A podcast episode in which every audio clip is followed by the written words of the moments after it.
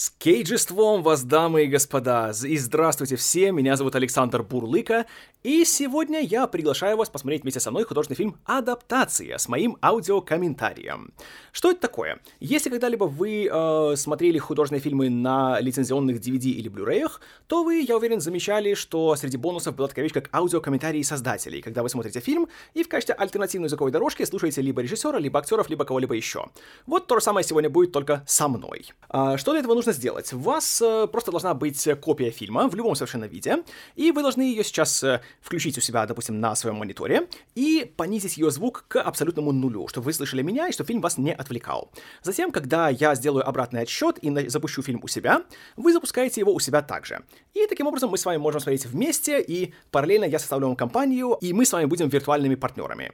А, сразу должен говориться, что я это делаю впервые, поэтому, наверное, вы слышите, что я немножко волнуюсь, но тем не менее, я надеюсь, что этот первый раз пройдет у нас успешно и будет далеко не последним. Итак, я надеюсь, к этому времени вы уже добыли себе копию фильма, абсолютно любую. Сейчас я сделаю обратный отсчет, затем запущу фильм, затем сделаю раз, два, три, когда первые секунды пройдут, чтобы мы с вами были полностью синхронизированы. Итак, три, два, один, пуск. Один, два, три. Вот студия Колумбия, пошла наша заставка, и фильм, собственно, начинается. Фильм очень интересен с тем, как он балансирует на грани реальности и вымысла, и в этом плане все начинается с самого-самого начала. Но перед этим меня очень интересуют его вступительные титры, которые тоже очень отходят от всех возможных канонов э, и правил, потому что здесь, по сути, на титры мы почти-то и не смотрим. Мы слышим лишь закадровый голос нашего главного героя Чарли Кауфмана, который занимается самобичеванием, а смотрим мы просто на черный экран. Это, наверное, символично в плане того, что э, мы просто видим, что происходит у него в голове именно сейчас. То же самое, как если сейчас закрыть глаза, то мы тоже будем видеть черноту. А то, что внизу идет текст, который указывает кучу известных имен, это мы почти даже и не замечаем. И это тоже, по-моему, очень э, символично, и это выражает один из главных э, мотивов фильма, начнем от того, что э, главный герой слишком занят самокопанием, чтобы увидеть что-то по-настоящему важное и э, главное в жизни, то, что как раз поможет ему стать лучше. Так же, как и здесь. Мы видим столько имен создателей фильма, но мы их почти не замечаем, потому что мы погружены в эту тьму, которая у него в голове, и э, в его этот монолог, который сводится к тому, какой он э, глупый, бестолковый и бездарный. И, конечно, забавно то, что э, он сам себя, по сути, подрывает, и это становится его лейтмотивом на, на весь фильм. Первая фраза. «Есть у меня в моей голове оригинальная мысль», а потом «в моей лысой голове», бестолковой лысой голове и так далее. То есть в этом, мне кажется, один из самых главных тезисов всего фильма, в том плане того, что у него есть талант, он реально одаренный человек, но он настолько сам себе не уверен и настолько склонен к именно вот э, самосаботажу, что он сам себе злейший враг.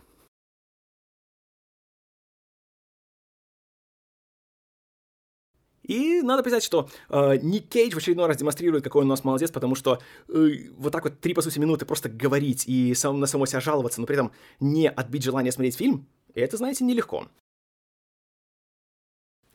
К вопросу об игре с реальностью и вымыслом. Тут мы видим запись со съемок быть Джона Малковичем, и предположительно, как раз это реальная запись. То есть это Джон Малкович именно на съемках самого фильма, и э, это было снято документалистом Лэнсом Бэнксом, который просто присутствовал на съемках и э, просто запечатлевал процесс для будущих документальных э, съемок.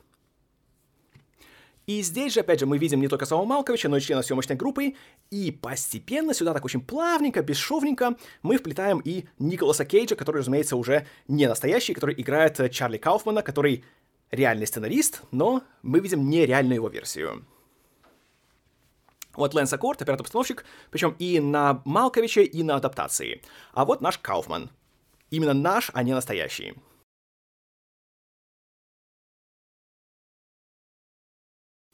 И, разумеется, начинается веселая комедия, где его прогоняют со съемок собственного фильма.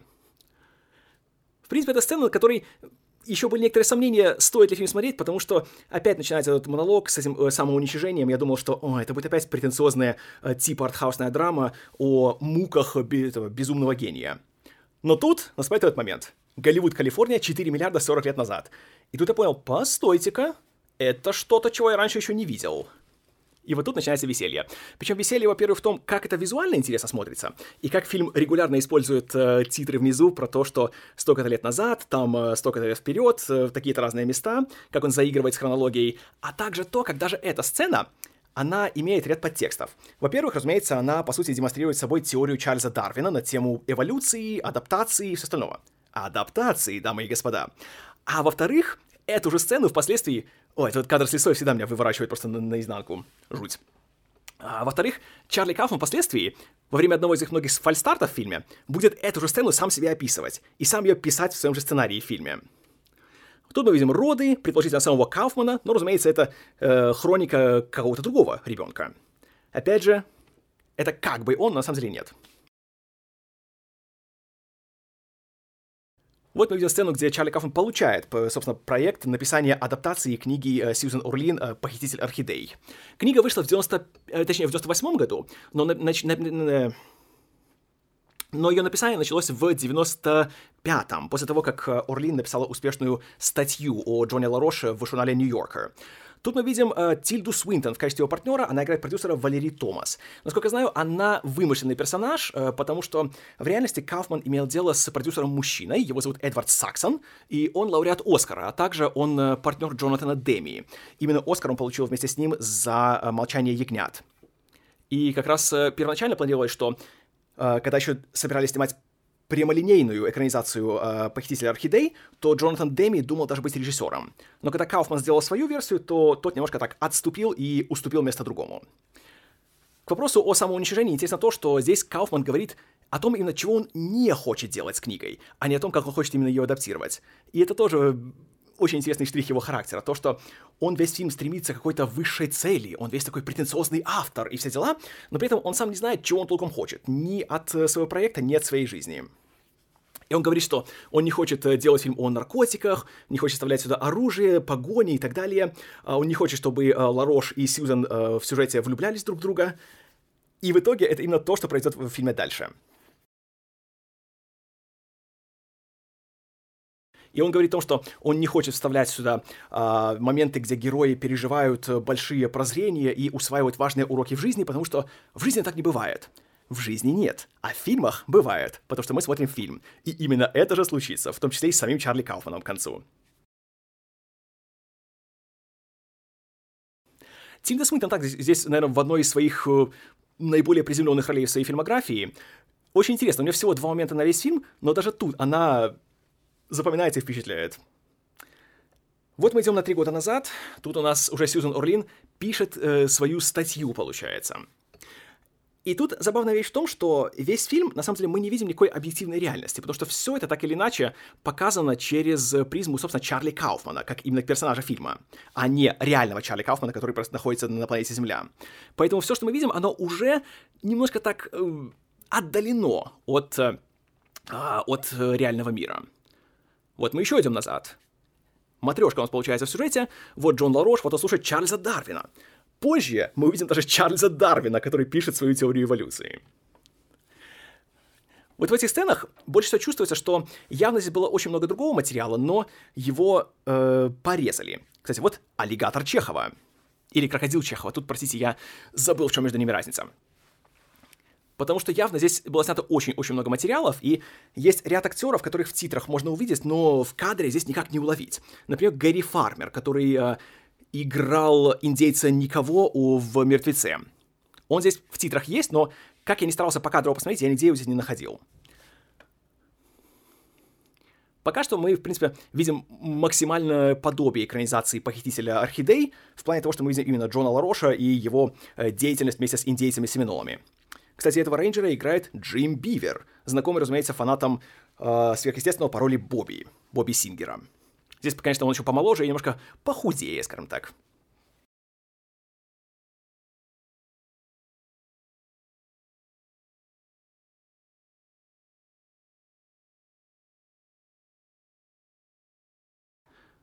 Как и в случае с Чарли Кауфманом, э, Крис Купер на настоящего Джона Лароша очень не похож э, физически. Можете поискать его фотографии в интернете и увидите, что э, отличия очень большие. Но с другой стороны, э, Купер, чем он подкупает, так это тем, насколько он именно перевоплощается и играет им такого вот именно колоритного человека, который немножко преувеличенный, немножко кажется, что он такая ходячая карикатура, но даже ему впоследствии он придаст более человеческие оттенки и то, что Купер получил Оскар за эту роль, это, конечно, очень-очень хорошо, и меня это очень радует.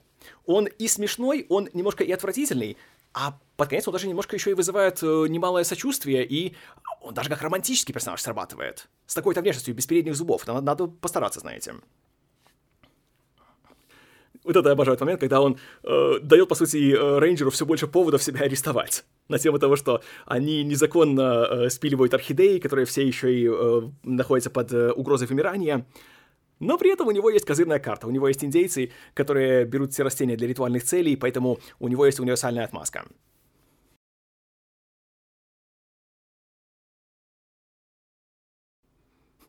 И нравятся индейцы, которые стоят себе, им вообще, им положить.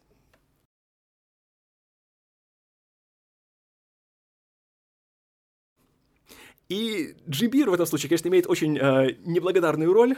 Именно вот быть просто человеком с, прям, с э, каменным лицом, который просто все это выслушивает и недоумевает. Но, знаете, тоже надо уметь.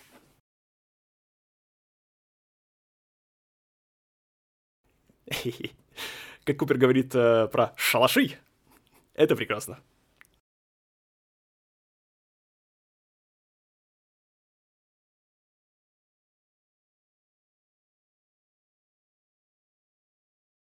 Конечно, в жизни такие сцены отвратительные, когда вот кто-то просто открыто игнорирует законы и провоцирует э, его защитников, но сцена просто великолепна. Вот мы снова в настоящем времени, и тут мы вот видим главный трюк фильма. То, что Чарли Кауфман имеет брата-близнеца Дональда.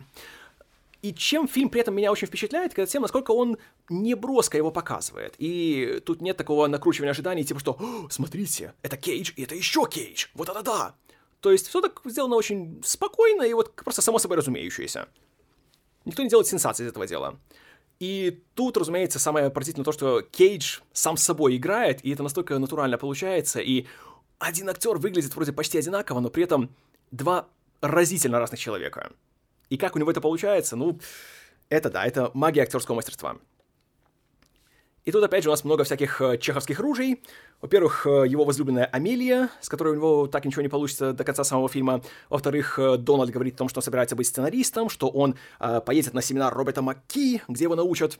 И, разумеется, Чарли, как претенциозный творец, плюется от таких идей, говорит, что это все шарлатаны, что это все пустая трата времени и денег и так далее. Интересно то, что каждый раз, когда он пытается Дональда чему-то поучить и э, как-то его наставить на путь истинный, он сдается и обрывается на полусловие. Как вот сейчас, когда он говорит, что люди, которые обещают тебе ответы и хотят тебя чему-то научить, это все просто э, проходимцы, которые забирают твои деньги, а потом в итоге он просто сдается. И тут единственный момент всего фильма, где Дональд ведет себя реально агрессивно, когда он обрезает Чарли, когда говорит «Маки э, стипендиат Фулбрайта, а ты тоже стипендиат Фулбрайта?» Это вот немножко не характерно для него, э, скажем так, в целом по фильму, потому что в дальнейшем он будет более я бы сказал, таким позитивным и таким лучезарным персонажем. Но это просто смешно. Потому что, по-хорошему, Чарли на данный момент, его не помешало бы немножко срезать. Потому что он немножко упивается своим вот этим мучением, таким вот, а, какой он а, страдает за свое искусство. Не то, что все вот эти вот коммерческие а, эти шлюхи, которые снимают, делают свои блокбастеры с тремя актами. Я делаю искусство то, что он совершает путешествие в неизведанное. И это вот слушаешь и думаешь, ну, блин, ну, чел, ты фильмы просто делаешь, расслабься ты. Вот фраза про стипендию Фулбрайт. Прекрасно. Так, а вот Амилия. Ее играет Кара Симур, актриса английская. До этого она прославилась по американскому психопату, где играла проститутку Кристи, у которой была, наверное, самая запоминающая смерть всего фильма. А позднее она очень э, яркую роль имела у Стивена Содерберга в сериале «Больница Никербокер», где она играла монахиню, чье имя сейчас, к сожалению, не могу вспомнить.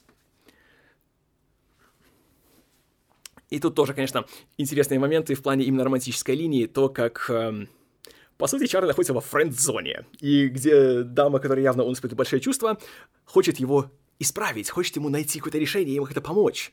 Но при этом не видит по его глазам, что он-то знает, как она может ему помочь, но при этом он слишком тру- трусливый и стеснительный, чтобы что-то с этим поделать.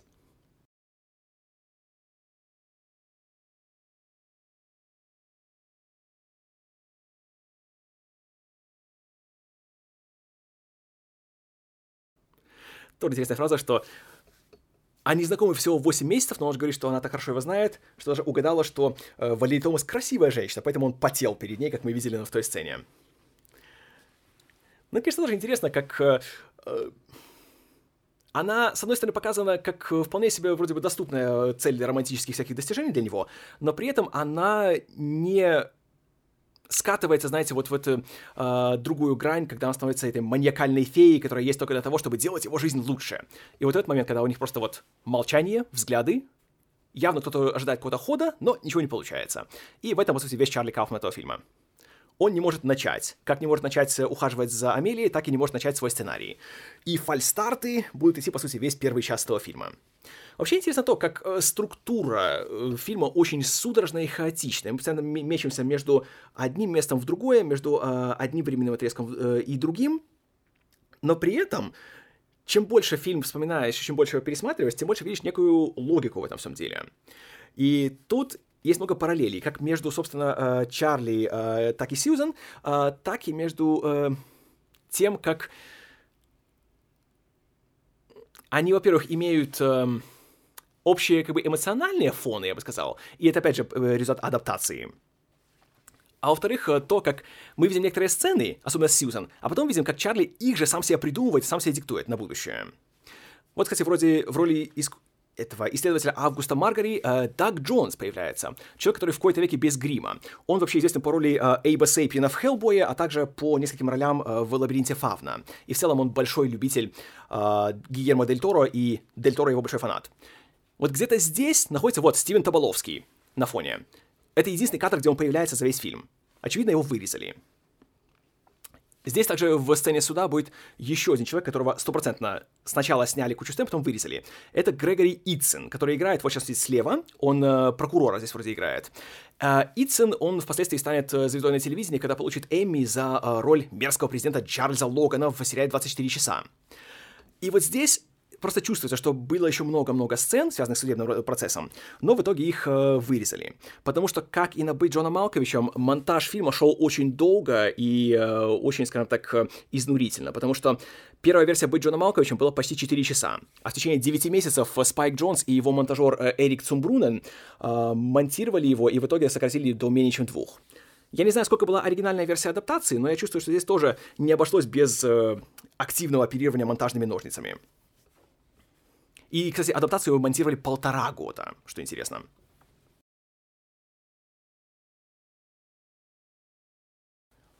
Вот у нас начинается, собственно, знакомство между, между Сьюзан и Ларошем. И к вопросу о параллелях, э, между отношения между Сьюзан и Ларошем мне очень напомнили отношения между Чарли и Дональдом в фильме. Так же, как изначально, они друг другу не питают особых симпатий, и э, Ларош, он, как и Дональд, он человек такой жизнерадостный, и кажется, что он открыл все секреты, э, собственно, мироздания, и он вот нашел ключ к своей жизни. А Сьюзан такая вся депрессивная, одинокая и подавленная, она хочет именно его, не знаю, понять, и что ли, может э, тоже заразиться от него этим оптимизмом. И также к концу фильма они, собственно, меняются в друг к другу, они больше притягиваются друг к другу и э, находят что-то более общее, и таким образом делают свою жизнь лучше. Ну, конечно, с осложнениями. Вот Чарли пишет сцену, которую мы видели минут, сколько, 10 назад. Вот еще один вечер с Амилией, который опять-таки закончится еще одним фальстартом. Причем вроде все идет классно. И когда Чарли именно не погружается в свою голову и просто ее слушает и именно наслаждается моментом, все замечательно. Искры, собственно, валят, химия пресловутая в кавычках есть, все идет как надо. Именно когда он просто живет этим моментом и отпускает, скажем так, самого себя, не копается в себе. Но вот они приехали, вот момент, когда надо делать, собственно, решение и немножко побыть смелее, сделать шаг, и Амелия уже явно, собственно, не против, она даже предлагает ему зайти к ней домой. Но вот начинается опять волнение, эти бегающие глаза, эти нахмуренные кейджевские брови, и опять молчание, и опять вот эти вот взгляды, которые вот ждут какого-то шага, но нет.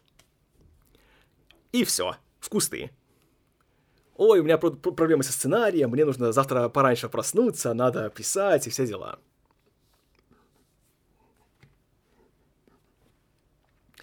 Кейдж — редкий актер, который может одновременно играть, э, собственно, героя без страха и упрека и полную тряпку. Порой даже в одной сцене.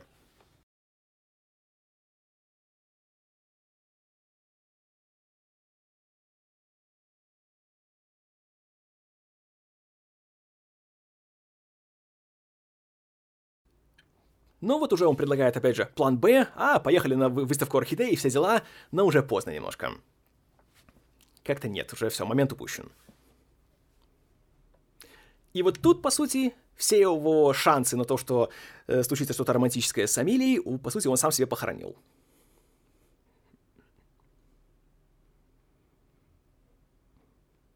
Забавно, что Амилия, получается, по сути, единственной э, героиней женщины в фильме, где у Чарли нет сексуальной фантазии на ее тему. Вот опять же он сам себя снова пилит, сам себя копается, надо пойти, надо постучать ей в, в, в ее дверь. Будет романтика, будет история для детей в будущем. Но нет.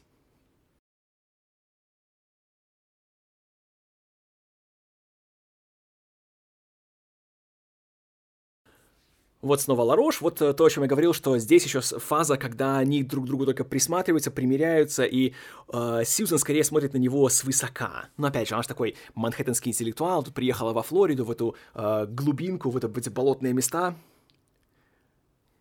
И она, само собой, э, недоумевает от самого Лароша, от его манер, от э, того, как он себя ведет, от его взглядов.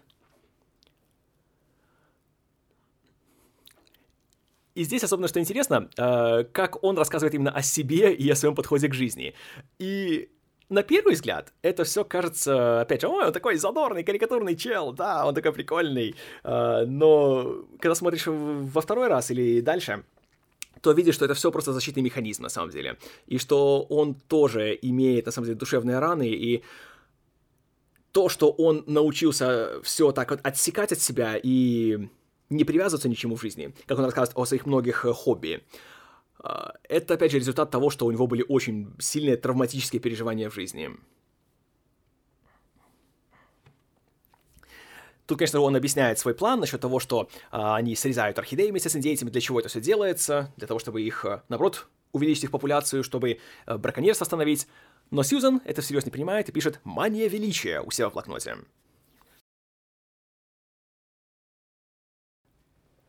А вот мы буквально цитируем из книги Сьюзен Орлин именно на тему самих орхидей. Чарли мечтает сделать фильм о цветах. И отчасти у него это получается. Вот один из самых комедийных моментов э, фильма, самых лучших, это то, как Дональд рассказывает о своем э, сюжете. И тут, опять же, столько классных шуток именно на тему и кино, и как многие люди именно вот корчат из себя фанатов фильмов. На тему того, что я маме рассказал э, свою идею для сюжета. Она говорит, это как э, «Молчание ягнят» плюс «Психоз». Да вы что, ребята? Это как Терминатор плюс Терминатор 2.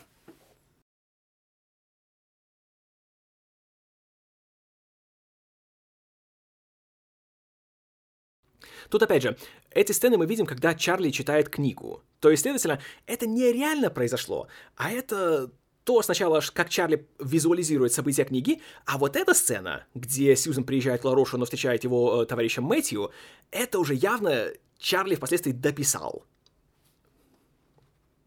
Потому что здесь у нас уже идут намеки именно на наркотическую сюжетную линию. Потому что у Мэтью явно проблемы немножко с восприятием окружающего мира, он явно немножко под чем-то. И это уже, опять же, наркотики Чехова.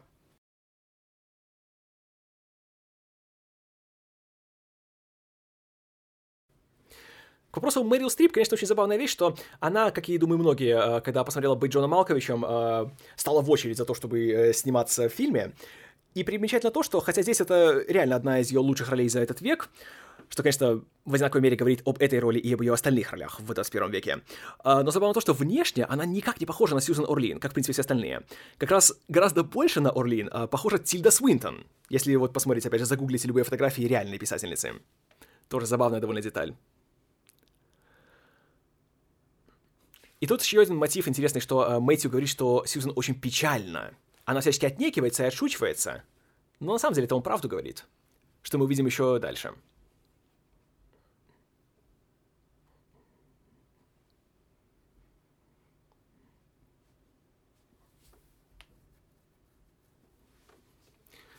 Вот выставка орхидей, которую впоследствии еще и Чарли тоже посетит. И тут Ларош уже показывает себя с новой стороны. Он уже причесан, он помылся, он в нормальной одежде, и при этом он реально делится глубокими своими познаниями. И, разумеется, упоминает Чарльза Дарвина. Но все еще он немножко заносчивый, и он еще не всем доверяет Сьюзан. Поэтому так немножко высокомерно с ней общается. И вот здесь, ну вот, как к вопросу о фильмах о, о цветах.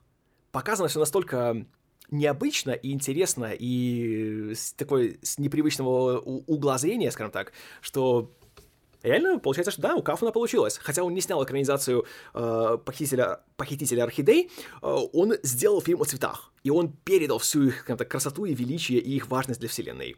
Пусть это и заняло всего, не знаю, сколько-то, три минуты экранного времени. И тут тоже интересная штука, что Ларош рассказывает, как э, э, насекомые опыляют орхидею, и пока встречает одну, он думает, что это его как, родственная душа, и все. Вся, весь мир сводится только к ней. Потом улетает к следующей, и уже забывает о предыдущей, и полностью переходит к ней. Как, собственно, и Ларош со своими многими хобби и своими увлечениями. Когда он э, с матерью он собирал и реставрировал голландские зеркала 19 века, как он собирал тропических рыбок, как он перешел к орхидеям и все остальное. Каждый раз просто отсекал каждый свой процесс и переходил к следующему.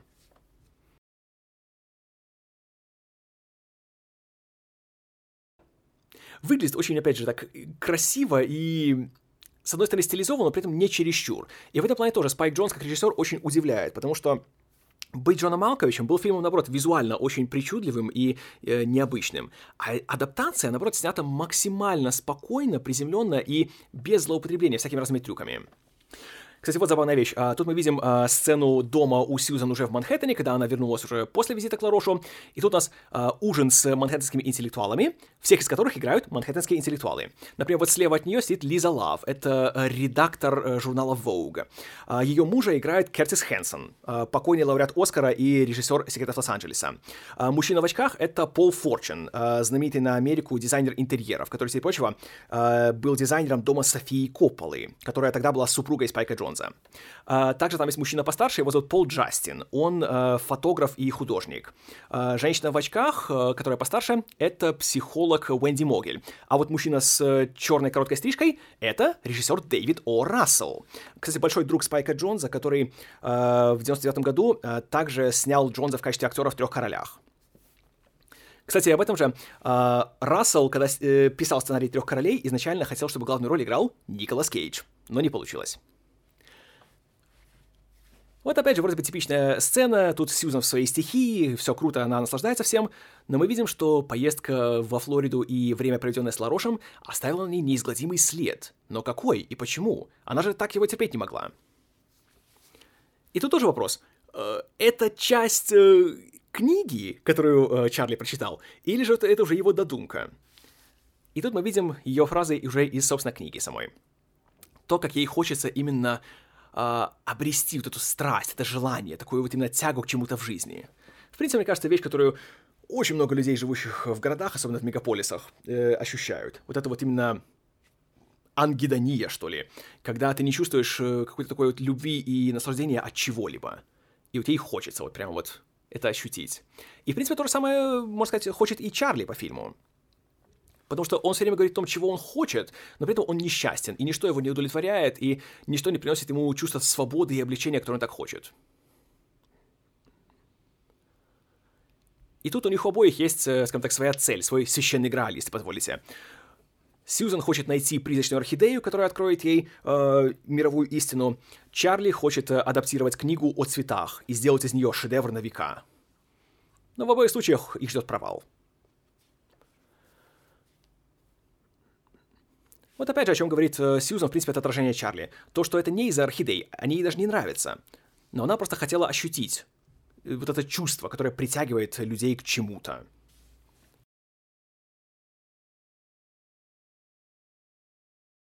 Вот э, тут, о чем я говорил, тут монолог Лароша на тему его многих увлечений в прошлом.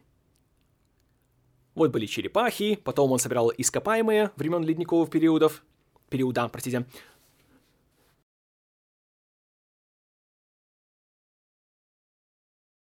Вот потом, опять же, реставрация зеркал и все дела. И он обороняет такую фразу, что э, ископаемые были единственным, что и как-то было логичным в этом нездоровом мире. И это как шутка сначала звучит, но в итоге понимаю, что он это говорит совершенно всерьез.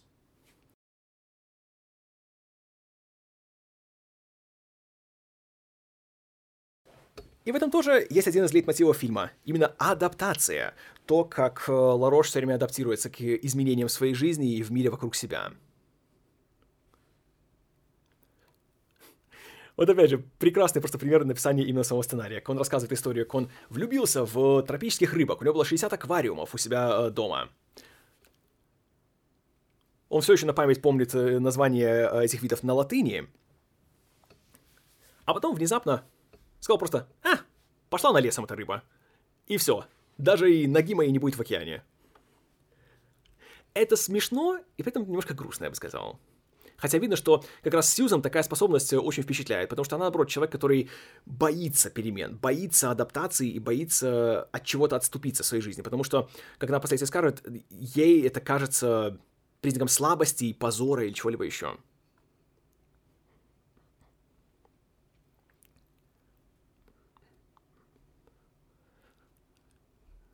Вот, собственно, чем она и комментирует. Что, да, ей тоже хотелось бы просто отсекать какие-то вещи в своей жизни. Абсолютно и окончательно. А вот еще одно появление, опять же, ярчайшей актрисы на втором плане, которая тоже две или три сцены, но тоже оставляет неизгладимое впечатление. Джуди Грир. Актриса, которая всегда великолепна, какой бы неблагодарной ни была ее роль. Например, как в «Человеке-муравье». Это был один из первых фильмов, где я вообще увидел ее и где запомнил. И было так грустно, когда вот она так быстро исчезает из фильма, и думаешь, а почему? Дайте ее больше. Тут она интересна тем, что она играет такую вроде бы немножко наивную дурочку, но при этом такую, не такую же наивную, не, не такую же дурочку. У нее вот, как мало у какой другой актрисы, получается именно совмещать такие вещи. Она такая милая, она такая вот именно притягательная и теплая, и в то же время она может моментально поменяться на противоположную. И вот мы начинаем уже э, первое из сексуальных фантазий Чарли — к вопросу о ненависти к себе, о самокопании и самобичевании. Чарли Кауфман написал э, сцену, где э, отчаянный лысеющий Чарли Кауфман э, мастурбирует, представляя себе официантку, которую видел полтора раза в жизни. Дети, отвернитесь. И чтобы не было слишком грустно и депрессивно, тут же будет она самая смешная сцена всего фильма. Это просто гениальность. То, что фильму не дали Оскар за сценарий, на котором был номинирован, это просто преступление. И эта сцена для меня это лучший тому пример пришел Дональд, он прям вот взбудоражен, заряжен, и он расскажет свою гениальную историю про серийного убийцу, который оказывается э, раздвоение личности. Э, это он убийца, жертва и полицейский. И это особенно забавно, потому что Дональда Кауфмана на самом деле не существует. Это тоже вымышленный персонаж, который, по сути, является просто второй гранью Чарли Кауфмана.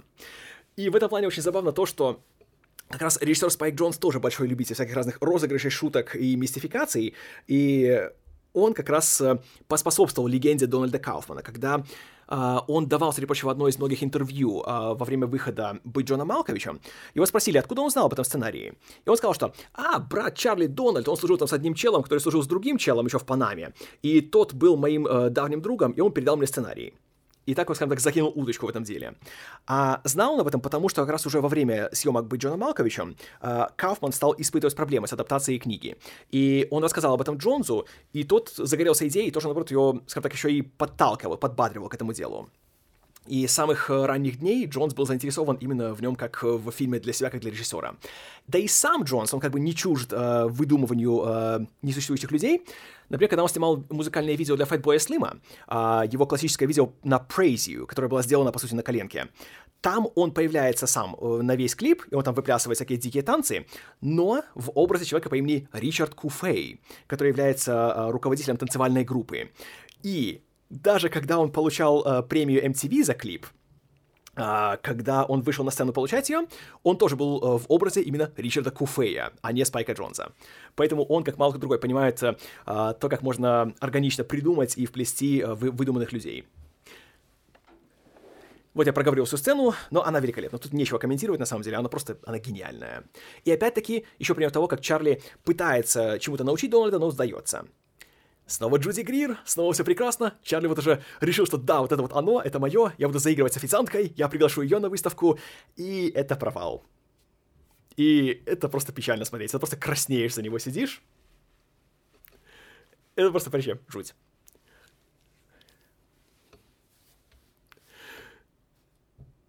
Вот его такой вот повышенный энтузиазм, прямо вот аж из кожи вон лезет, лишь бы как-то ее впечатлить, это идеально. Вот такое вот отчаяние просто, когда он выражает, это супер.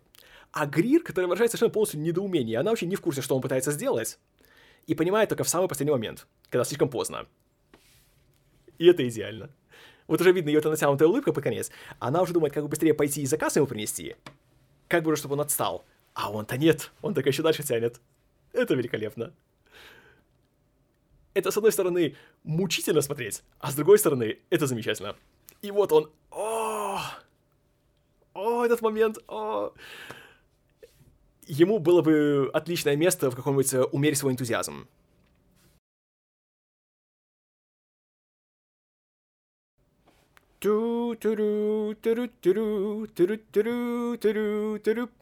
Простите. Ой, все. Еще один провал. Вот снова мы говорим об орхидеях, снова э, полезные интересные факты. И тут интересно то, что э, и, по сути, Сьюзан в своем закадровом голосе, и Чарли, они сливаются в том, насколько они одиноко и отчаянно себя чувствуют. Вот что я говорил на тему именно параллелей между персонажами. Разумеется, это мне кажется, в равной мере, как э, мысль, заложенная Сьюзен Орлин, так и, собственно, э, придумка Чарли Кауфмана, который просто вот именно э, для себя нашел что-то общее с книгой вот именно в этом аспекте. Потому что, сама Сьюзен Орлин э, говорила, когда она впервые читала сценарий, она была в шоке, и она даже не торопилась э, давать согласие на то, чтобы, собственно, ее имя можно было использовать. Но со временем поняла, что это все-таки художественное произведение, и как бы в балансе между реальностью и вымыслом и вся его фишка заключается.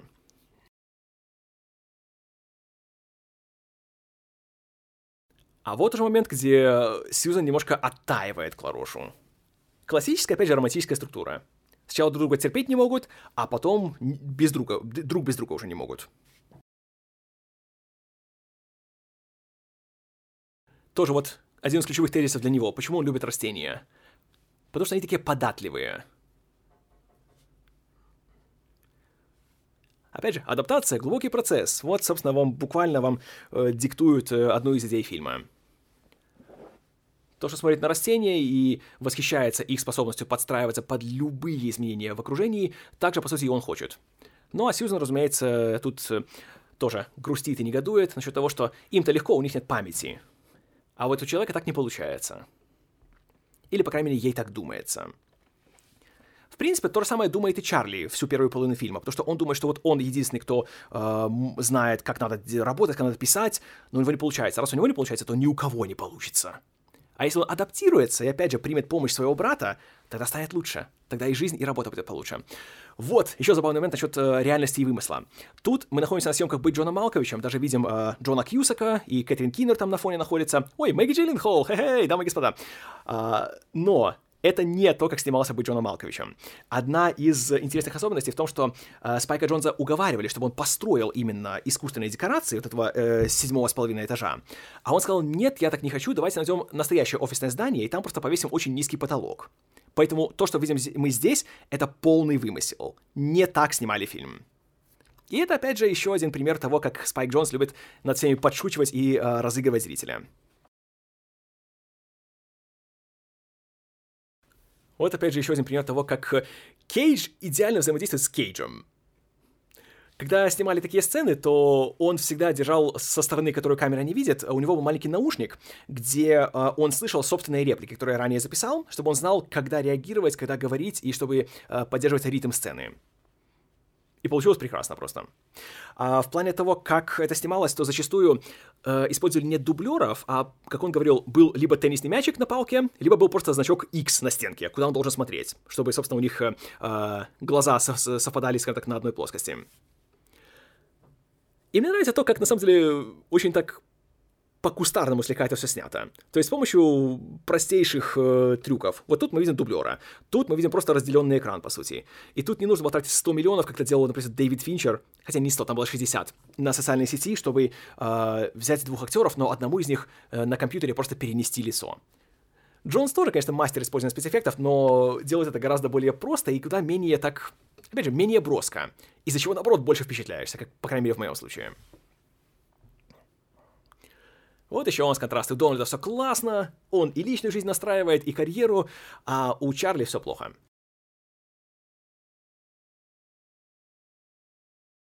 И снова-таки у Кейджа такое экспрессивное лицо, что даже ничего не говоря, он говорит все, что тебе нужно знать.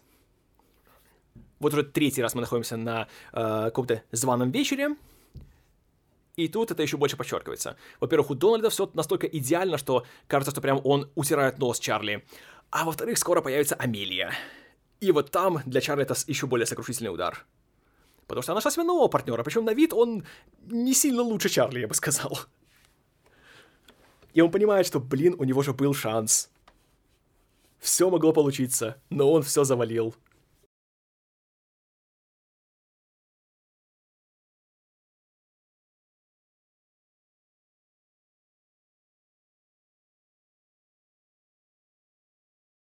Да, ее друг Дэвид. Кто его играет, честно, я даже не посмотрел. Он настолько невзрачный не впечатляющий.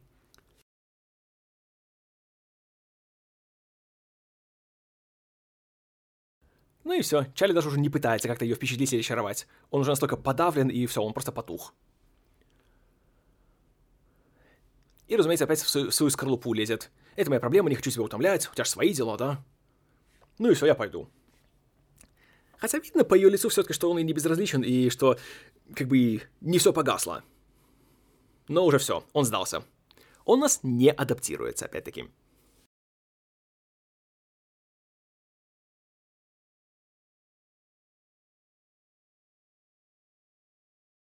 Вот мы начинаем момент, когда Чарли начинает э, делать себе мозговой штурм, что в итоге приведет к тому, что он напишет одну из сцен, которую мы уже видели.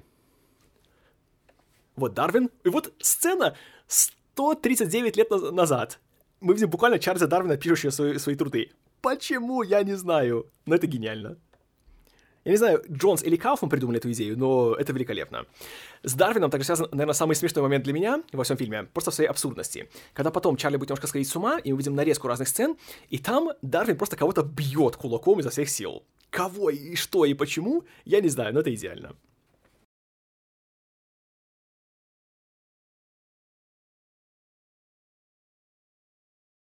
Вот наш мозговой штурм.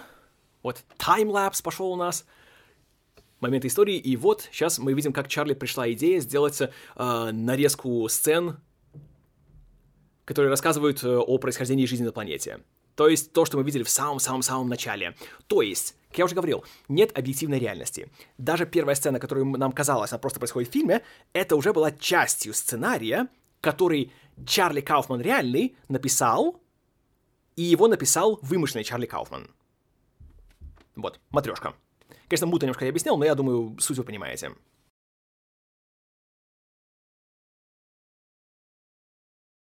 И прекрасно смотреть э, контраст между энтузиазмом Чарли, когда он сам себе это диктует, и его полной подавленностью, когда он это переслушивает. Знакомое чувство, когда я свои подкасты делаю.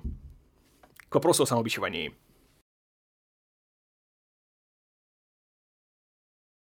И он говорит, что вот мы заканчиваем на Сьюзен Орлин, вот цветы, и вот начало, фильм начинается. Фильм буквально так и начался.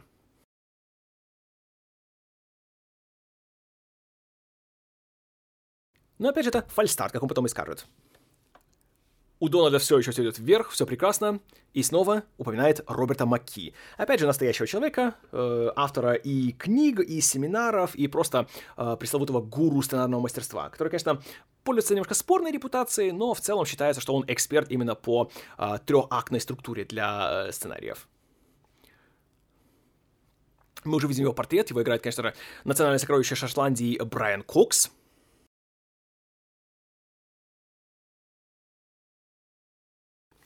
К вопросу самобичевания, опять же, у нас с тобой одна и та же ДНК, куда уже более одиноко.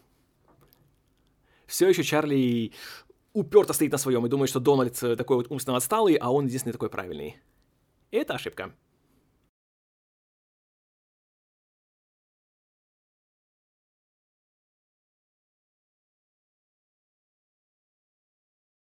Опять же, что интересно, Крис Купер не то чтобы в самой лучшей форме, но он становится более гораздо обаятельным в, этой, в этих сценах.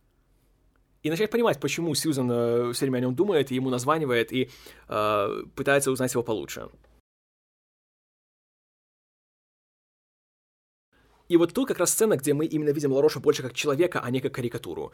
И эта сцена шокирует, откровенно говоря, тем, насколько она именно снята так вроде прямолинейно, спокойно, расслабленно. Ничто не предвещает никакой беды, никаких напряжений, ничего. И именно этим она идеально передает вот именно шокирующий эффект того, что сейчас произойдет. Особенно, когда ты больно становится от того, что его мать перед смертью говорит ему, что я так тобой горжусь, такой молодец. И вот, все. За секунду все плохо. И это начинает э, каскад э, мучения в жизни Джона Лароша, где сначала он э, лишается своей матери, затем он лишается передних зубов одновременно, его жена впадает в кому, и вот тут тоже звукорежиссура и лицо Криса Купера, и вот этот его ломающийся голос очень-очень эффектно, и в то время так просто.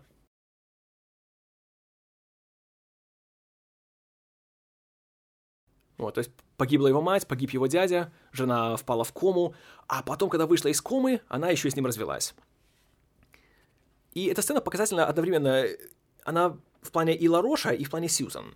Потому что в его случае мы понимаем, э, что, разумеется, такая психическая травма и так вот сразу, и в такой вот, э, скажем так, очередности, это неудивительно, что он ушел дальше от людей, больше ушел именно в мир э, растений и того, где он может все держать под контролем. И, опять же, его желание спасти вымирающие виды орхидей тоже есть нечто психологическое в этом плане, я думаю.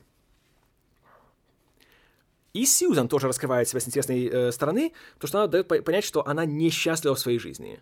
То, что, хотя вроде бы у нее такая классная жизнь, она работает в Нью-Йоркере, она живет в Манхэттене, у нее такая классная квартира, у нее, опять же, хватает и денег, и всего, но она несчастная. И что ей бы тоже куда-то вырваться надо. Но вот еще один добивающий удар по Ларошу, когда ураган Эндрю снес, э, по сути, все, что у него было как его питомник, так и его дом. Вот тоже один кадр всего лишь, но трудно представить, сколько времени и денег на него ушло. И опять же, сколько он всего говорит.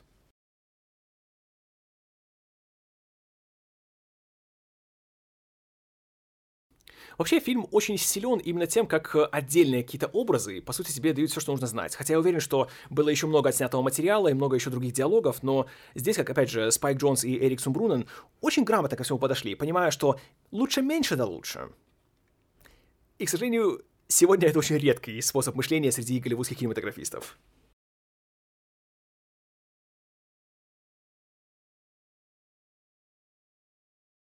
Вот теперь снова Тильда Свинтон в роли Валерии Томас, и ее реплики почти то же самое, что было в разговоре с Чарли в начале фильма. Опять же, мы фанаты, Ларош такой забавный персонаж и все остальное.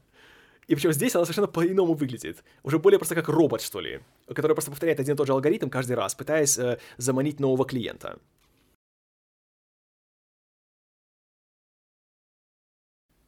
И как я уже говорил, она появляется на пару сцен в фильме, но врезается в память моментально.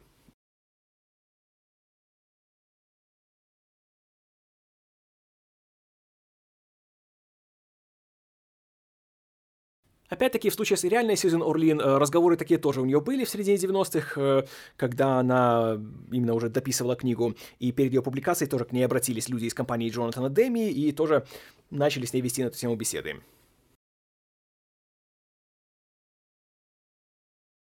Кстати, вот ему звонит его агент, его зовут Марти. Фамилию в фильме его не называют, но это явно э, намек на Марти Боуэна, который был реальным агентом э, Чарли Кауфмана, а впоследствии стал продюсером. И вместе с продюсером Уиком Готфри он сейчас вполне активно э, работает и в кино, и на телевидении. И, среди прочего, они разрабатывают всякие разные молодежные фильмы. Например, э, они продюсировали э, «Виноваты звезды» и «Бумажные города». Первое, что приходит в голову так на скидку. Вот еще одна сексуальная фантазия Чарли, теперь уже с Валерией Томас. Почему она? Потому что она симпатичная женщина, которая с ним разговаривала. Вот и все. Опять же, вот насколько он отчаянный и жалкий. Но, по крайней мере, в этот раз Дональд ему не прервал процесс. Уже хоть что-то получилось.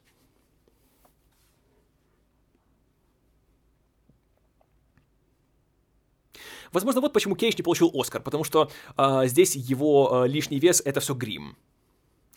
Надо было реально отъесть, тогда дали бы Оскар. Вот опять же упоминается Август Маргари, которого мы уже видели ранее и те же болезни, которые все упоминала э, Сьюзан. То есть еще одна сцена, которую мы уже видели в фильме, но которая ни к чему не привела.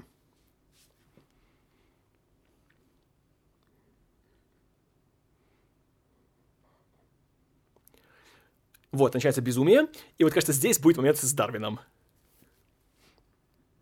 Потому что Чарли реально близок к срыву. И... Вот. Кого бьет Дарвин, я не знаю. Но это гениально. Гениально в своей абсурдности.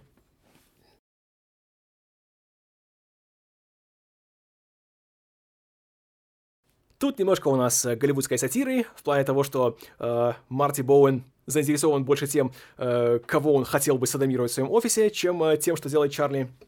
Но также он говорит очень разумную вещь э, на тему того, что Чарли — мастер по безумным историям. Если кто-то и может такое написать, то это он.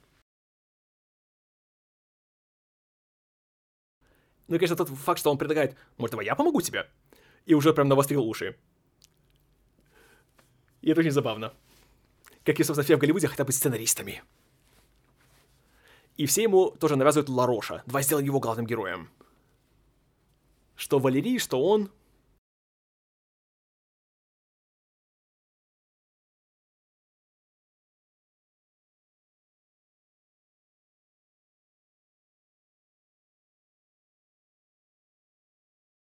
И тут еще один момент в плане именно развития Чарли. Когда он хочет, говорит, что хочет сделать историю о цветах и о том, показать, какие они прекрасные, какие они красивые. Марти спрашивает, а разве они прекрасные? Чарли говорит, не знаю. Хотелось бы так думать. То есть, опять же, он говорит о том, чего он не хочет, но вот чего он, собственно, хочет, он даже сам не может понять. Он сам себя не может убедить в том, что это книга достойной экранизации. Вот оно, то есть... А, они удивительные? Не знаю. Кажется, да. Опять же, он, он сам в себе не уверен. И отсюда все его проблемы.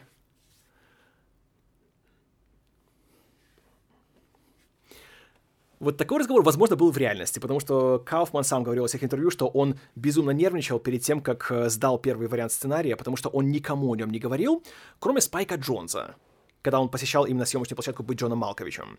И он не знал, как отреагирует Эдвард Саксон, и вообще, собственно, не потянут ли его в суд за то, что он, э, по сути, проел чужие деньги и ничего толкового не сделал. Вот забавно то, что э, Дональд рассказывает, что он вставляет э, мотив разбитых зеркал, чтобы подчеркнуть раздвоение личности, как раз когда Чарли стоит возле зеркала. Символизм, дамы и господа. Это очень забавно, как с одной стороны сценарий показывает, что Дональд настолько э, такую банальщину пишет и самые примитивные символы вставляет в свой сценарий, и при этом сценарий адаптации тоже их повторяет, только немножко по-другому интерпретирует, и делает это гораздо более оригинально и более интересно. То есть, с одной стороны, как бы Дональд э, символизирует все, что Чарли не любит в Голливуде и в, именно в киноиндустрии, но с другой стороны, он немножко, опять же, адаптируется, простите, э, и эти вещи показывает через свою призму. И таким образом он смотрит на них более свежим взглядом и э, делает их более интересными, чем это обычно делается. Опять же, удивительно, как это у него получается. Так вот именно легко и ненавязчиво.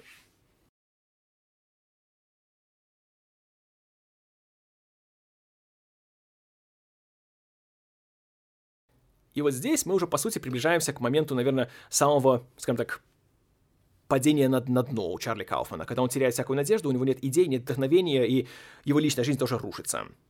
То же самое происходит и у Сьюзан. Она даже уже и не пытается изобразить, что она вся такая уверенная и крутая из Нью-Йорка, она просто уже немножко отчаянно становится. А вот у Лароша уже новый проект. Он пошел в интернет заниматься порнографией. Это чистая придумка, насколько я знаю, ничего такого в реальности не было, и уж тем более, как впоследствии мы увидим в фильме, а, Сьюзан тоже для него не позировала.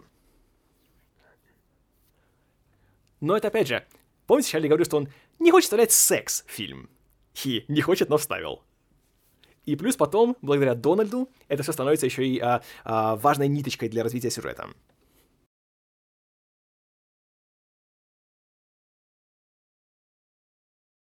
Далее еще интересная вещь, что э, Ларош собирается взять Сьюзан с собой в одну из своих экспедиций в болото, где они переживут нечто интересное и нечто, что поменяет э, ее жизнь в корне.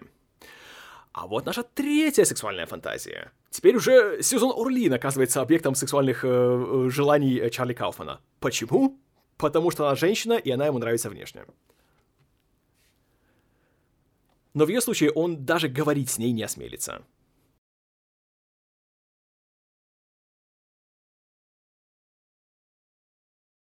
Это, кстати, тоже очень интересная мысль насчет того, что в жизни слишком просто много всего одновременно происходит в мире, и важнейший навык — это именно суметь сузить, скажем так, э, спектр того, что, что нас заботит, чем мы занимаемся и что мы делаем.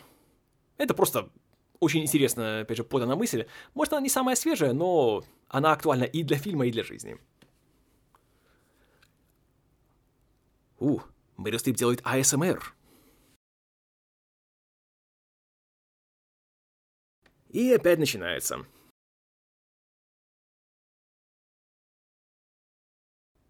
Забавно, что Мэрил Стрип в интервью говорила, что как раз э, на протяжении всей своей карьеры она избегала сценариев, где есть либо секс, либо насилие, либо наркотики. А в этом сценарии есть все три.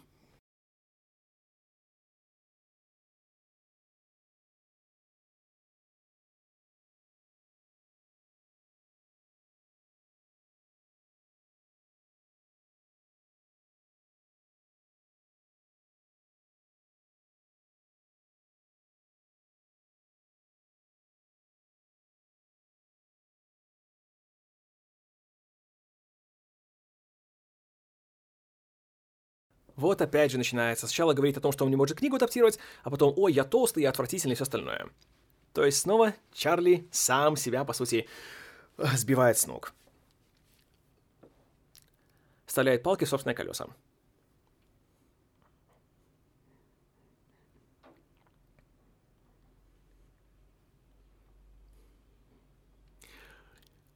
Вот, казалось бы, прорыв есть, да. Он решил, что Сьюзен Орлин — это его объект, о котором э, э, он так заботится, который вызывает у него страстную любовь.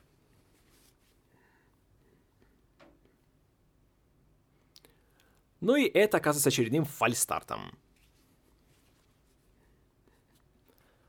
В то же время у Дональда все реально идет в гору. По всем аспектам. И тут еще один, просто одна из моих любимейших цитат всего фильма, когда он рассказывает о сцене погони, которую он вставил в сценарий, и говорит, что это будет метафора о том, как э, технология против лошади. И как он всерьез говорит, без тени иронии. Ну, просто шикарно. Это, э, это великолепно.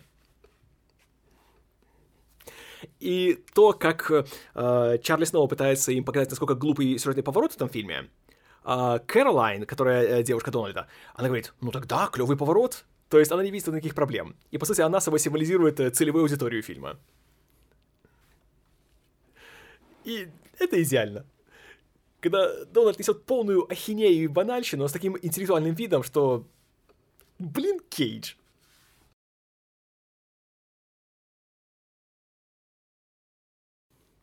Тут тоже интересно, как э, Чарли начинает утро такой весь довольный и одушев... воодушевленный, а когда видит, как все круто у Дональда, быстренько сдается. И уже улыбка так немножко сползает с лица. А теперь еще есть шанс поговорить, собственно, с Сьюзан, потому что, о, Валерий Томас опять! И она его сейчас увидит. Но струсил. Причем, опять же, казалось бы, он уже э, прям вот, влюблен в Сьюзан, он уже нашел в ней свой объект поклонения, есть шанс с ней поговорить, а нет. Как и в случае с Амелией, он струхнул.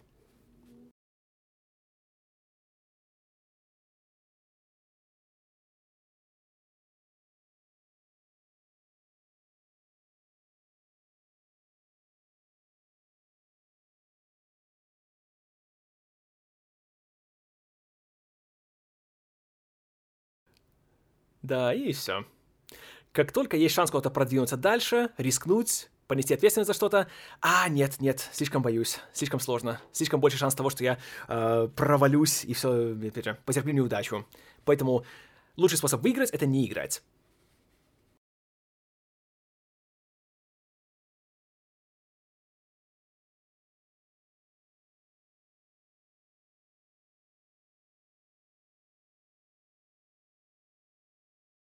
Да, и все, сдаемся. Это не история Сьюзен Орлин. Даже одного дня он не протянул. И снова начинается про сам... ненависть к себе, мое жалкое существование и так далее. Заезженная пластинка. И тут вот прорыв. Чарли Кауфман становится персонажем сценария Чарли Кауфмана.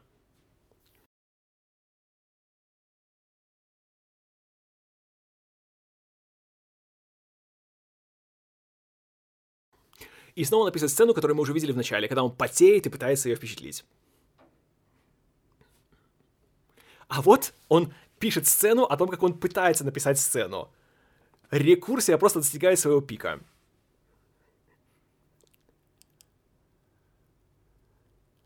Вот с одной стороны, вроде бы это настолько вот такое самолюбование, такой чисто нарциссизм сценариста, но оно смотрится ну, настолько, не знаю, как-то приятно и весело и задорно, и прям вот... Ни за что не скажешь, что это что-то претенциозное и пустое. Тут заслуга всех. Что Джонса, что Кейджа, что Кауфмана. И вот продолжается еще веселье. Дональд закончил свой сценарий, пока Чарли свой даже еще не начал. И сценарий, получается, станет э, сенсацией и вызовет фурор.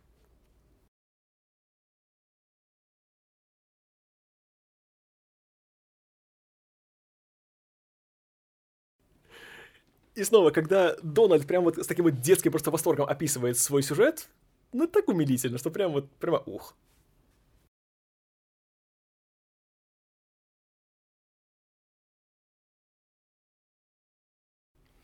Забавная тоже деталь. Э, в начале, когда Дональд говорит о всяких разных терминах, он их неправильно произносит, в плане того, как э, он говорит слово «развязка». «Denouement» он произносит как на английском «denouement», и Чарли его всячески это порицает. А тут он говорит уже э, латинское выражение «modus operandi», именно как э, почерк убийцы. И делает это все совершенно правильно и грамотно. То есть, получается, его знания тоже расширяются и растут, но Чарли уже на это даже не обращает внимания. Он уже настолько, получается, зациклен на самом себе, что все. И снова начинает сам себя.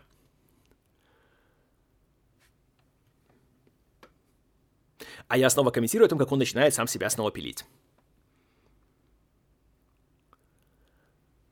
И вот тут у нас мы приближаемся к переломному моменту.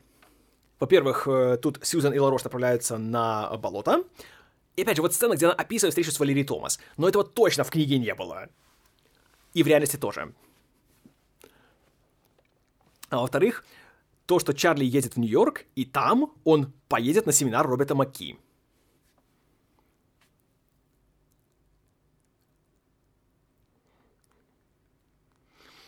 Опять же, фраза о том, что люди хотят чего-то захватывающего экзотического, но мало кто рискнет и что-то э, будет действовать ради этого всего. Сьюзен говорит о себе, но при этом еще и о Чарли тоже.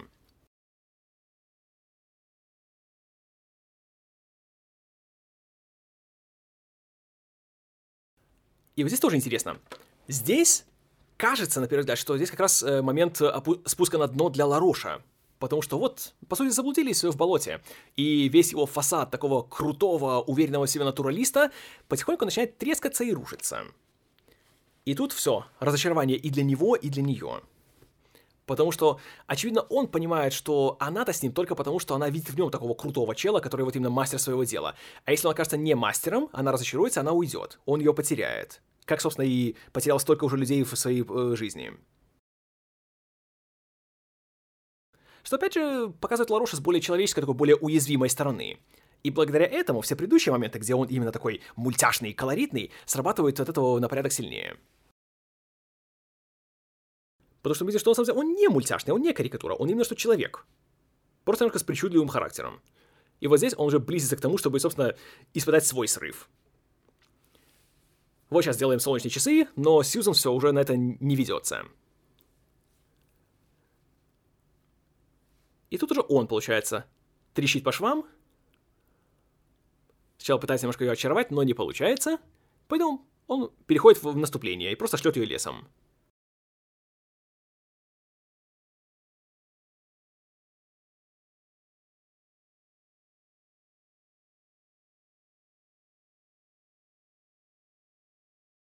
Меняем темы, в надежде, что чем-то можно ее зацепить, но ничего не получается.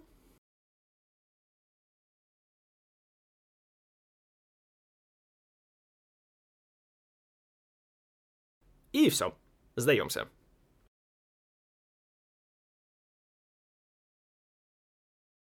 Все, он уже, получается, тоже ее отпускает, ее отсекает. И говорит, что она, как все остальные, как пиявки. И вот тут ключ к Джону Ларошу. Он хочет именно иметь нормальные человеческие отношения с людьми, а люди видят в нем именно вот э, просто вот объект для шуток и для само, этого, само, скажем так, поднятия своей самооценки и, что ли, расширения своих знаний. И он говорит логичную вещь, что она просто избалованная, собственно, стерва из Манхэттена. Кем, по сути, она, опять же, необоснованно и называется, я бы сказал.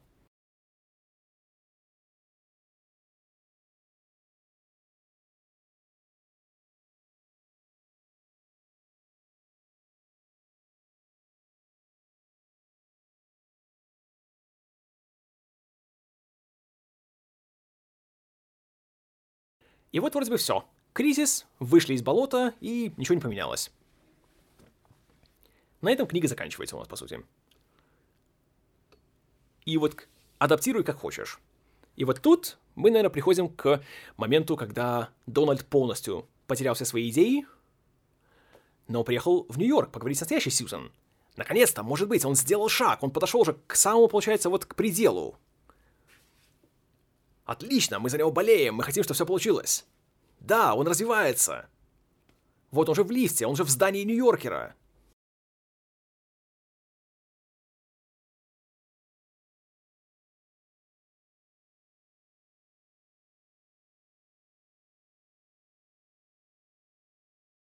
Ну вот он, момент истины. Выходим? Выходим? Не выходим. И все, Чарли снова включает задний ход.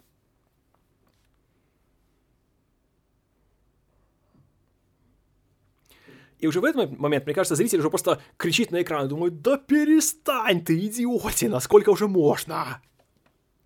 Вот, Сьюза сама к нему пришла уже даже. Вот, давай, начинай, представляйся.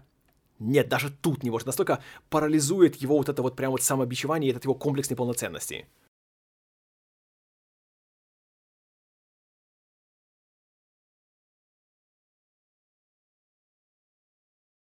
И это великолепно. Опять же, в плане именно актерской игры, черт побери, я, я все больше негодую, что Кейджу не дали второй Оскар.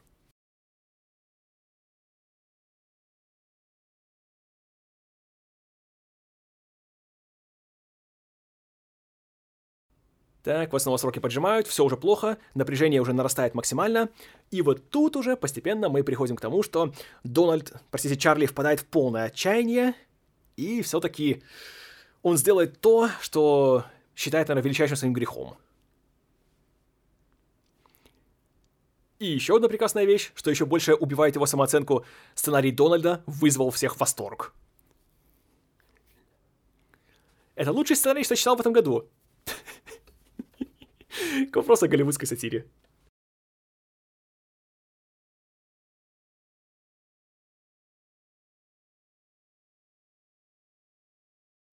Также, конечно, я не упомянул, что а, Марти Боуна играет Рон Ливингстон. Чертовски хороший актер, один из тех мужиков, который вот явно имел потенциал, чтобы стать, э, скажем так, актером главных ролей, но вот так и не стал. И, наверное, конечно, самая его яркая история, э, яркая роль — это «Офисное пространство» Майка Джаджа, которая вышла тремя годами ранее, где как раз у него была главная роль. И забавно видеть его снова в офисе, но в куда более счастливом состоянии. И вот, к вопросу о грехах, Чарли пришел на семинар Роберта Макки. И даже здесь, вместо того, чтобы слушать то, что ему говорят, он снова погружается в свои мысли и снова говорит, какой он никчемный, несчастный, печальный. И вот. И, как я уже говорил, Макки играет Брайан Кокс. И это интересно, потому что э, рассматривались разные актеры, вроде Кристофера Пламера или Теренса Стэмпа на эту роль, но сам Роберт Макки э, немножко встречался с э, Чарли Кауфманом и Спайком Джонсом, и он порекомендовал Брайана Кокса, потому что они с ним в жизни большие друзья. И, как говорят все, э, Кокс очень-очень, скажем так, э, близко к жизни его изображает. Опять же, благодаря годам э, знакомства. И все, тут уже прям даже голос за кадром у Чарли просто доходит до пика. Он так, настолько уже эмоциональный, напряженный, прям вот аж чуть ли не кричит сам на себя. И все, он же думает, что зря сюда пришел, я не слушаю, все, надо уходить. И вот тут Боже, э, бог вам в помощь, если вы используете голос за кадром в своей работе. Это идеально. Вот казалось бы, это вот разрушение четвертой стены, это такой мета-юмор, но вот настолько прям вот в точку и в десятку, потому что к этому времени уже просто даже, даже я, как фанат, уже устаю от этого постоянного нытья, которое у Чарли есть, и даже Роберт Маки говорит, что все, хватит уже, блин, хватит. И плюс, тут у нас начинается интересная фраза о том, что не может быть протагониста без желания. Это не имеет смысла. Так же, как, собственно, это не имеет смысла в случае с Чарли и Сьюзан. И вот тоже интересная вещь, э, когда Чарли ставит на свое место. Он говорит, что в сценарии ничего не происходит, прям как в жизни. Ничего не меняется, нет никаких прозрений, как в обычной ежедневной жизни. И тут Маки, собственно, ему говорит, что, чел, что ты за сценарист такой? Если ты не можешь, блин, найти в, в повседневной жизни что-то интересное и э, глубокое и захватывающее. Потому что все же, блин, уникальные люди, у каждого своя жизнь, у каждого свои какие-то особенности, и драма происходит на каждом шагу. И вот это время очень нужно, потому что э, все люди, которых мы видим вокруг Чарли Кауфмана в этом фильме, по крайней мере до этого момента, все только его всячески э, стараются ублажать, не хотят его обидеть, все говорят с ним вот как с ребенком носятся, как бы только чтобы он не обиделся и не разозлился. А Маки как раз говорит с ним более трезво и более прямолинейно. И хотя он э, представляет все, что Чарли ненавидит в Голливуде и всей киноиндустрии, но при этом это очень необходимый такой, скажем так, удар ему по голове, чтобы он немножко опомнился и опустился на землю. Так же, как э, Ларош, по сути, э, открывает глаза Сьюзан и говорит, что она просто избалованная стерва из Манхэттена, также Макки дает э, Чарли понять, что он немножко оторвался от реальной жизни. Он говорит о ней, но он ничего в ней не понимает и не умеет. Вот что он говорит. То есть вы, мой друг, ни черта не понимаете о жизни. И трудно поспорить с ним. И опять же, Брайан Кокс, блин, на 5 минут появляется, но крадет эти 5 минут просто вот нагло и бессовестно. Кстати, забавная деталь. А, в 2002 году вышло три фильма, где были Брайан Кокс и Крис Купер. А, адаптация, идентификация Борна и звонок. Правда, в случае со звонком Купера вырезали, и э, только в идентификации Борна они были в одной сцене. Это ничего не значит, но просто забавное совпадение. И вот тут наступает момент, когда фильм в корне будет меняться в плане и своего повествования, и своих идей, и своего, в принципе, всего. Когда Чарли говорит с Макки, и тот дает ему важный совет насчет того, что финальная треть фильма, третий акт, должен всех именно впечатлить. Он должен быть чем-то необычным, чем-то особенным.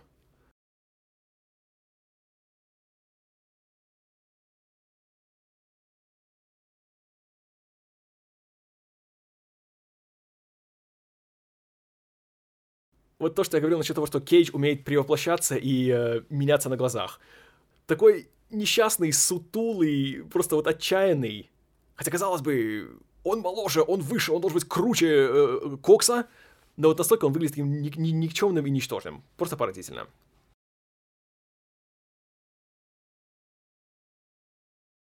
И вот здесь их диалог, по сути, это как э, обсуждение между реальным Кауфманом и Маки сценария самой адаптации. Потому что он говорит, что дальше? Говорит, это все, это конец.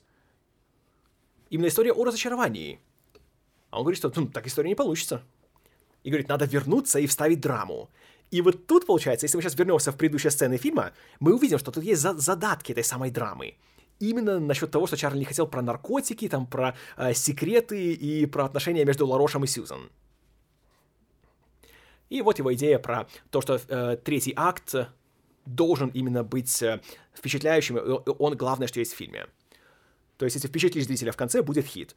И опять же, это правда. Сколько есть э, фильмов, которые именно за счет э, какого-то финального поворота или э, крутой развязки именно выстреливают, имеют, не знаю, высокие оценки, большой спрос или успех в прокате? Очень много.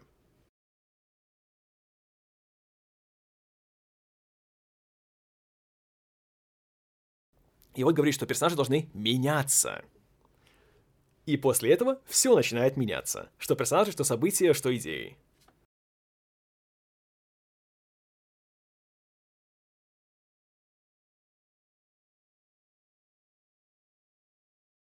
И еще забавный момент, когда э, Маки все время ищет поводы, как бы вспомнить Касабланку.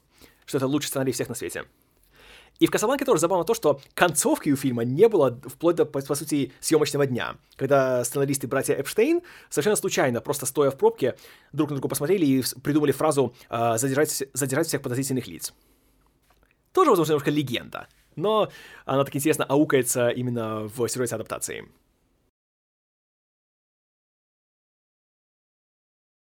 И вот тут уже изменения. Тут уже Чарли звонит Дональду и даже поздравляет его в первую очередь. Причем э, Дональду обещают сказочную сумму. Шестизначную за сам сценарий, а если начнется съемки, начнутся, то будет полтора миллиона.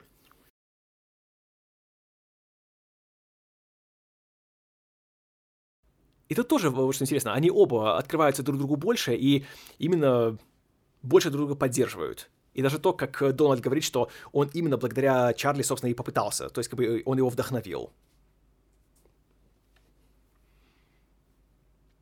И это тоже такой приятный момент, когда э, вроде бы у них была такая немножко, такой антагонизм был э, друг между другом, а теперь, когда один немножко сделал шаг в сторону э, другого, то и другой ему отвечает взаимностью. И все, он приглашает Дональда к себе в Нью-Йорк. казалось бы, это же самая идиотская затея для того Чарли, которого мы видели в первом часу фильма. Но теперь он меняется, он немножко оттаивается, он, э, если хотите, подстраивается под э, обстановку.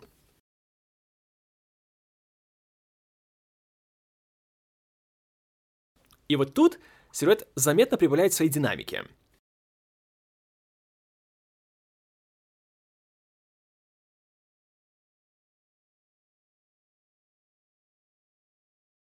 Теперь уже Чарли спрашивает у Дональда советов на тему сценария.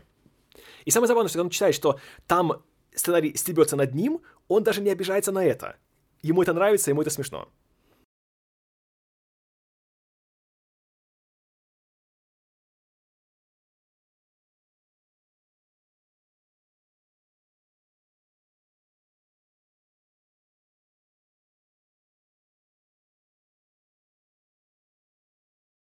И Дональд говорит то же, что и говорит Маки. Чего-то здесь не хватает, что-то он упустил.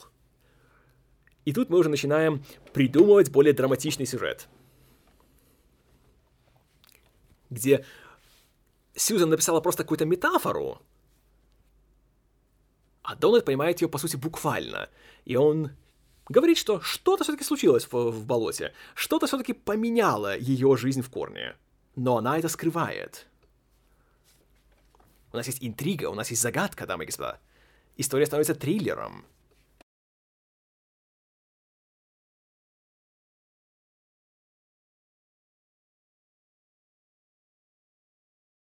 Но самый лучший совет, который дает Дональд, то, что надо поговорить с Сьюзан и, собственно, узнать ее поближе. Нет, он не может. Он парализован своими страхами. Но тут помогает Чарли. Он сделает вид, что э, он, э, э, точнее, Дональд сделает вид, что он Чарли. Это уже, опять же, классический ход из стольких-стольких э, шепотребных комедий. Близнецы притворяются друг другом. Ха, к чему же это приведет? И тут тоже, по сути, он немножко накручивает ожидания, а потом э, их, скажем так, сдувает. В плане того, что не будь придурком, там, не смейся своим смехом. У меня репутация, ты мне все испортишь. Говорит, не буду я смеяться. Все будет хорошо. И в итоге все хорошо оказывается, хотя он смеется. Первым делом, когда мы видим эту сцену. И тут мы видим уже другую Сьюзен, которая снова уже, э, скажем так, возвела защиту вокруг себя, вся такая уже серьезная, холодная, как айсберг в океане. Отвечает на «отцепись».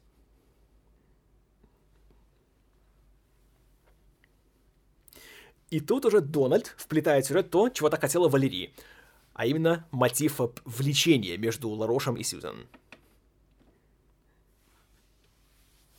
Разумеется, этого все в реальности не было. Потому что настоящая Сьюзен Орлин все-таки она профессиональный журналист и понимает, что со своими субъектами э, спать немножко негоже. Особенно, когда ты еще и замужем.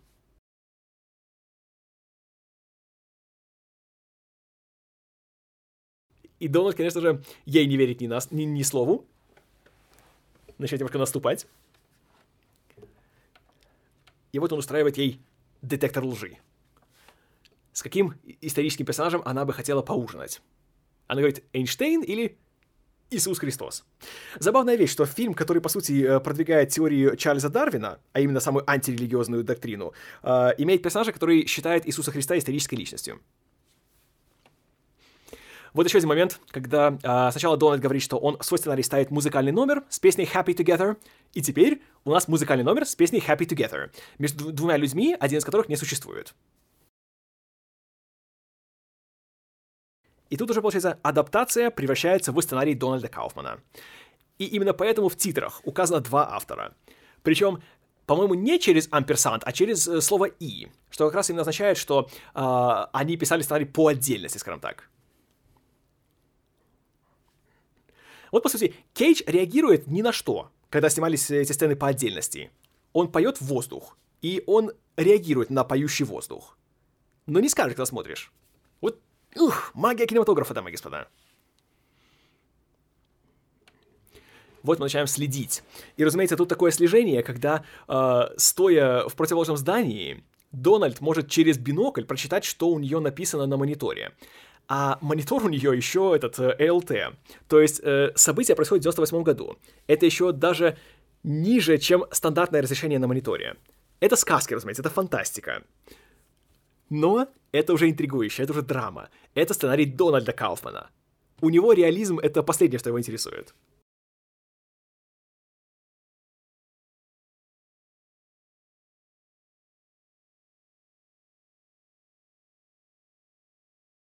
И вот наша драма. Оказывается, что отношения между Сьюзен и ее мужем, лауреатом Оскара Кертисом Хэнсоном, не такие уж и плавные и любящие, как нам казалось. Конечно, у, Чар... у Дональда, есть... Дональда есть другая идея, что, хм, может, она лесбиянка, а он не знает. Но, к счастью, в эту сторону мы не идем. Так, и вот порно-сайт Чехова выстреливает.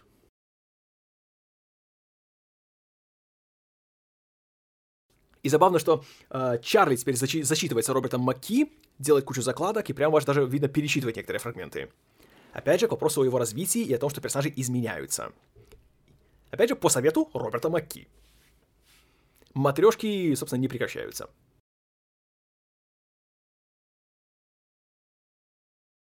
Дети, отвернитесь.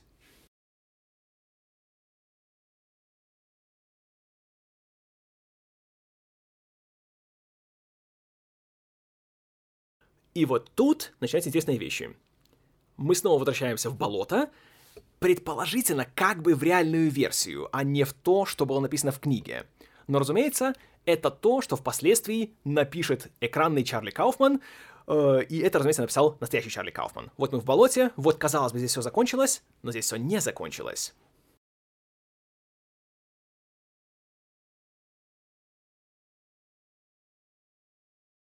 Кстати, забавный э, немножко визуальный символизм. В плане того, что они находятся в болоте. Вот они все-таки нашли таки призрачную орхидею. А это просто цветок. И все. Ожидания не оправдались. Миф оказался лишь мифом.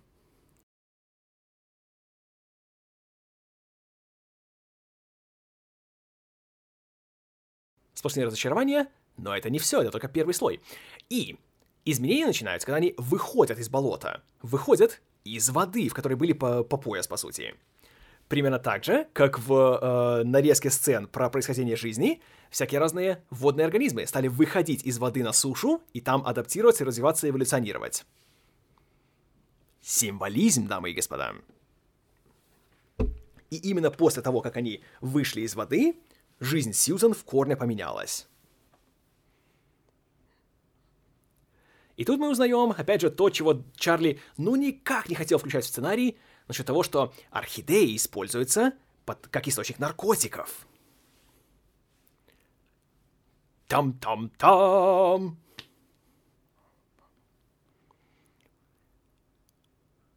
И вот друзья Лароша из племени Семенолов делают себе зеленый порошок в этот раз и весело проводят время. Вот уже первая вещь, которую, точнее, уже вторая, где Чарли Кауфман нарушил собственное, скажем так, э, нежелание. У нас есть романтическая линия между э, Ларошем и Сьюзан, и у нас есть наркотики. И вот вспоминаем Мэтью, которого она встретила ранее. И все становится на свои места.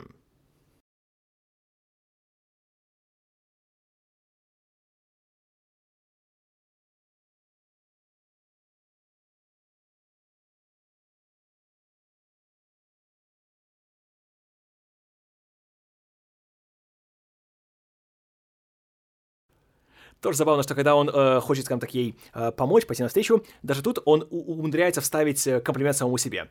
Я умею его экстрагировать. Я, наверное, единственный белый мужик, который это умеет делать.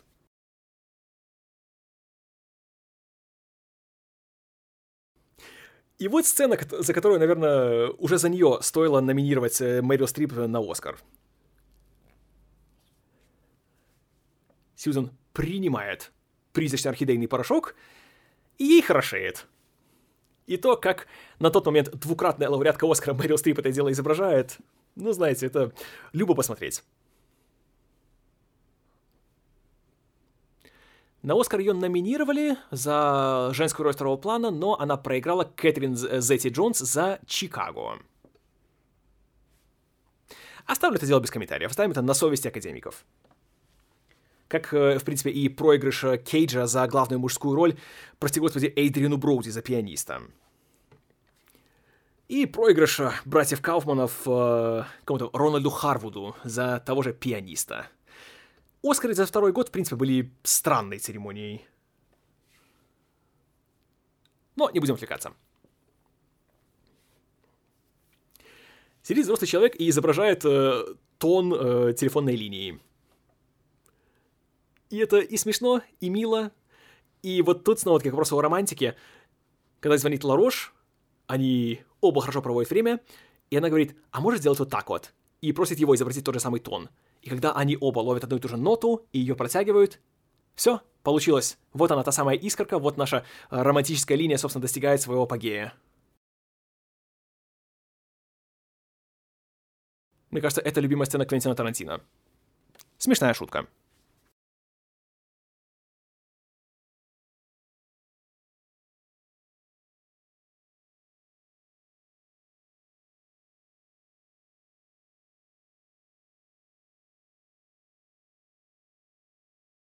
И вот начинается у нас. Спайк Джонс, в принципе, умеет делать необычную романтику. Разумеется, впоследствии он э, э, снимет ее, где будет большая любовь между Хоакином Фениксом и голосом Скарлетт Йоханссон. Это, можно сказать, немножко репетиция. Тут, правда, оба человека живые, но все равно ключевую роль в этом играют э, коммуникационные технологии. Ну, я уж молчу о э, любовных сценах быть Джоном Малковичем, где э, тело Джона Малковича использовалось как э, проводник между тоже двумя людьми.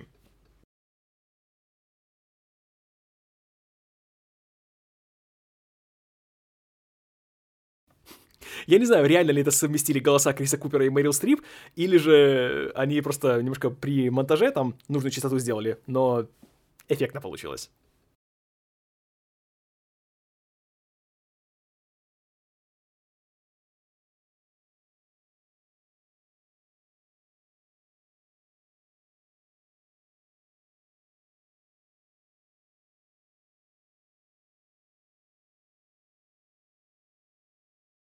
И вот тут уже Джон Ларош, скажем так, все свои стены вокруг себя разрушил. Он говорит абсолютно честно, абсолютно напрямую. Говорит самые свои сокровенные, скажем так, тайны. Конечно, ничего сильно революционного в этом нет, но, опять же, это все очень логично и, и красиво. Все еще ему не дает покоя смерть его матери и то, что он хочет найти другого человека, с которым у него были бы настолько же близкие и доверительные отношения. И вот у нас есть, там, господа, любовная сцена с Крисом Купером без передних зубов. И черт побери, это, это срабатывает. Это реально такой красивый, тонкий момент. Тут смеяться даже, не, не знаю, и мысли нет.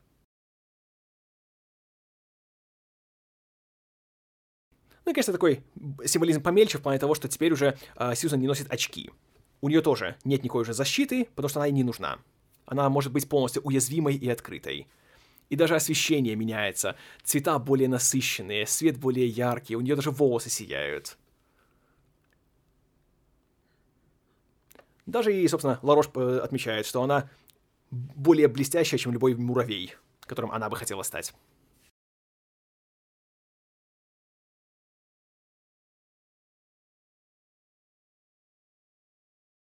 Вот, собственно, ответ, разгадка на нашу большую загадку. Опять же, чистый вымысел, но качественный вымысел.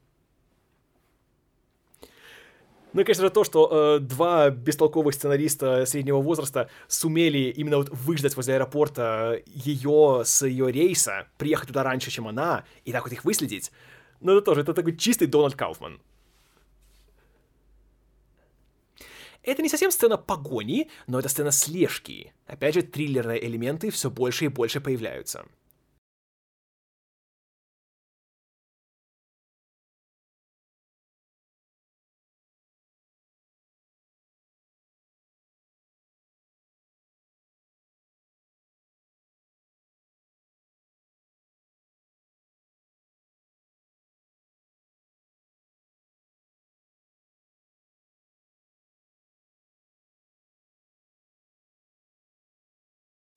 Так, тут у нас Дональд становится экшенменом, пойдет выведывать.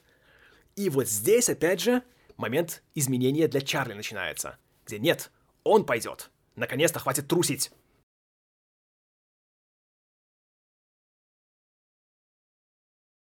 Причем говорит, это же должен быть я, правда? Это же мое. Потому что да, это его, это его история, он главный герой.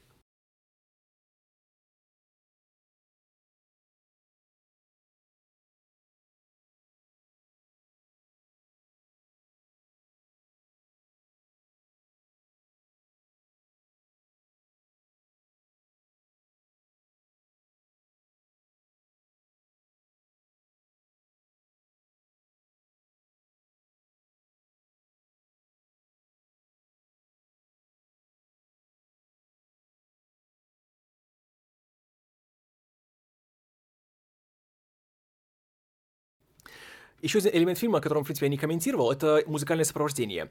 Его написал, если я ничего не путаю, э, Картер Бервелл, композитор, который регулярно работал с братьями Коунами, а также, среди прочего, писал музыку даже к «Сумеркам» позднее. И вот здесь музыка становится более, скажем так, подчеркнутая, и она привлекает больше внимания. И она именно такая более загадочная, более таинственная, более детективно-триллерная. По мере того, как мы все глубже опускаемся именно в жанровое такое более кино.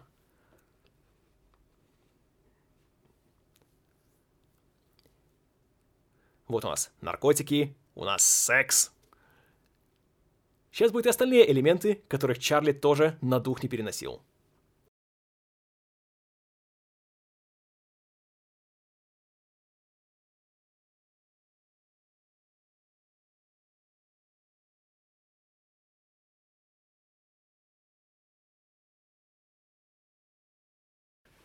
Опять же, обдолбанная Мэрил Стрип. Где вы такое еще увидите?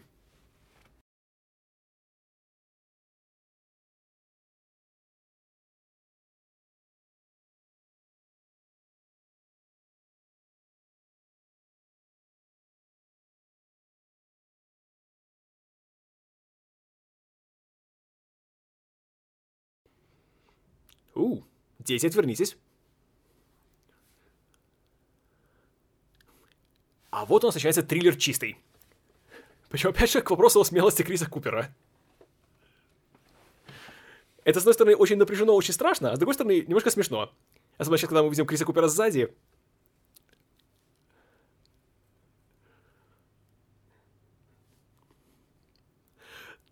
тоже удивительная вещь, что э, Ларош абсолютно голый стоит, по сути, беззащитный и уязвимый, но он выглядит более грозно и более опасно, и как бы у него большая власть, скажем так, в руках, чем у, у Чарли. Тоже интересный контраст. И вот это кадр, о котором я говорил. И тоже так, как он резко меняется. О, ты смотри, о, слышь, чел, рад познакомиться. Это прекрасно.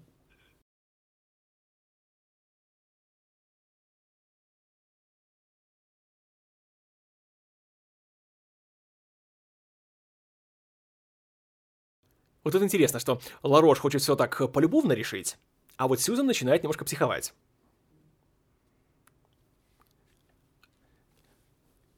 И тут тоже такой чисто триллерный момент, опять же, такой фильм нуар начинается, где она такая роковая женщина оказывается, где она всех, получается, берет под свой, этот, эм, как сказать, не под каблук, но так, как бы прижимает, получается, всех. На тему того, что, ой, все, он слишком много знает, слишком много видел, я рискую своей репутацией, все плохо, никто не должен знать, что я была здесь, и это уже классика просто именно вот такого, такого традиционного фильм-нуара начинается.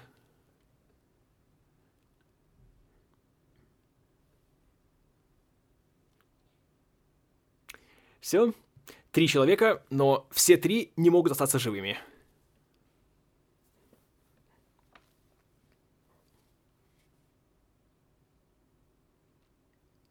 И к вопросу об игре лицом. Ни слова не говорится, Лицо Стрип, лицо Купера.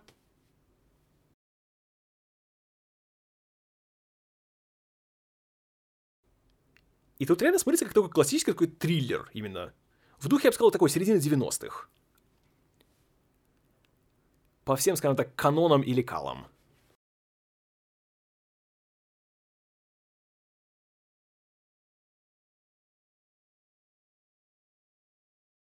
И тоже интересная вещь насчет Сьюзан она, по сути, оказывается почти злодеем этой истории, потому что она, вот, получается, восторжена Ларошем, он изменил ей жизнь, но, говорит, она не хочет, чтобы весь мир знал об этом. И он говорит логично, что она его стыдится. И это тоже как бы показывает, чего он больше всего боится.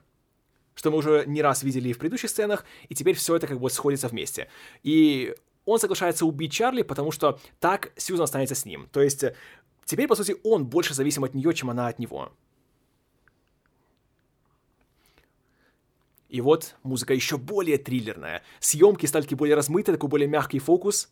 Револьвер! Оружие появилось, дамы и господа, вот! Секс, наркотики, оружие. Погони остались только из э, списка Чарли, чего он не хотел вставлять в фильм. Но еще не вечер.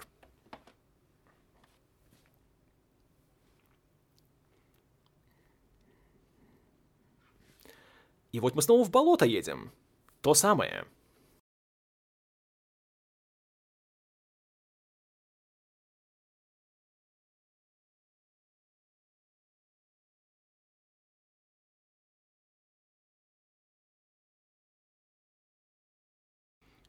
И, конечно, забавно, как э, журналистка из Манхэттена оказывается таким криминальным гением и э, мастерски управляется с оружием, прям вот как будто каждый день это делает. В продолжение темы изменения персонажей. Но у нас есть козырь в рукаве в лице Дональда.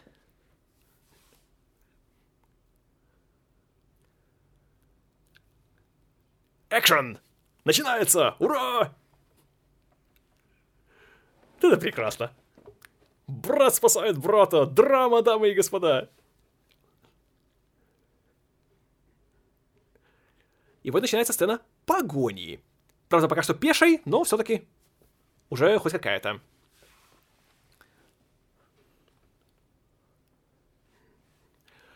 Вот теперь братья Кауфманы в воде по пояс в болоте. К вопросу о символизме.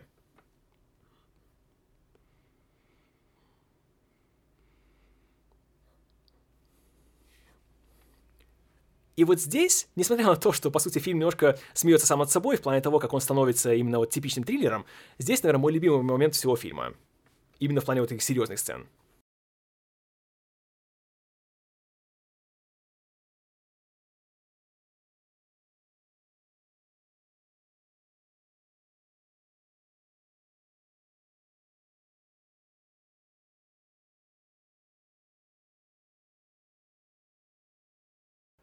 И вот и он момент, когда тоже Чарли не хотел, чтобы кто-то э, усваивал какие-то важные жизненные уроки.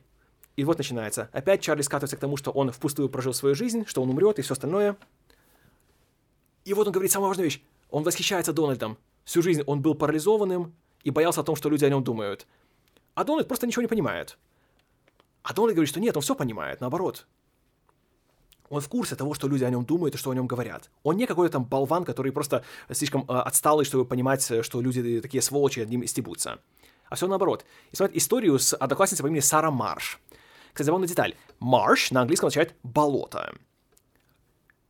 И вот эта история о том, что э, Дональд с ней заигрывал, он был в нее очень влюблен, а она не отвечала взаимностью, она смеялась над ним э, у него за спиной. И то, что Чарли это увидел, и его это прямо вот э, уничтожило изнутри. И оказывается, что Дональд на самом деле тоже это знал. Но при этом на его отношение это никак не меняло. Он все еще был радостным, он все еще был влюблен, и он все еще был счастлив. И вот этот момент просто каждый раз, как смотрю, каждый раз меня пробирает насквозь. Эта фраза о том, что он ее любил, что эта любовь принадлежала ему, и никто не мог у нее за... ее у него забрать, даже Сара.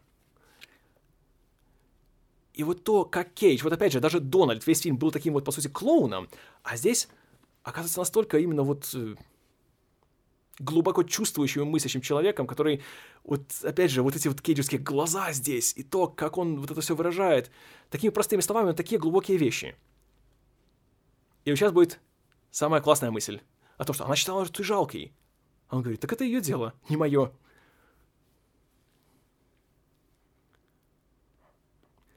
И вот цитата, которую просто хочется взять из этого фильма и сделать своим девизом. Ты — это то, что ты любишь, а не то, что любит тебя. И черт побери, как это прекрасно, как это красиво. Это... И настолько, самое главное, заслуженно фильмом, кажется. И понимаю, что Дональд, на самом деле, не такой-то и простак, и глупец, каким Чарли его показывал весь фильм. Просто Чарли был настолько зациклен на самом себе, что он просто даже или не хотел, или не мог просто увидеть то, что происходит вокруг него. Как и Роберт Маки его научил, что э, если ты не видишь, что происходит вокруг тебя в жизни, то ты ничего о ней не знаешь. И кажется, что на самом деле глубина и драма и интересности есть везде и повсюду. И вот момент, где, опять же, Чарли переживает свое, скажем так, перерождение. Он усваивает глубокий жизненный урок, и он меняется необратимо. Тоже в болоте, как, собственно, это было и у Сьюзан тремя годами ранее.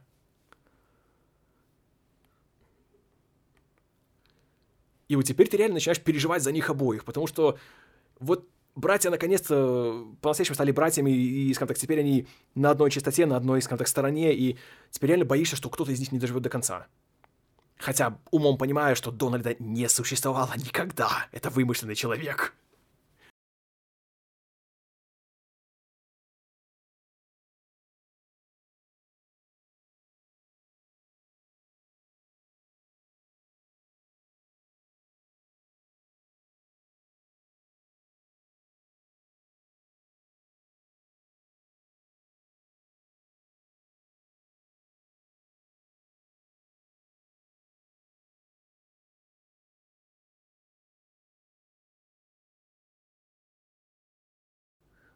Вот наступила у нас уже эмоциональная кульминация, теперь ждет уже более физическая, скажем так, кульминация истории.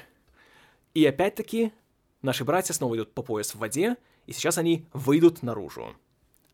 Они свою эволюцию, свою адаптацию, если позволите, прошли.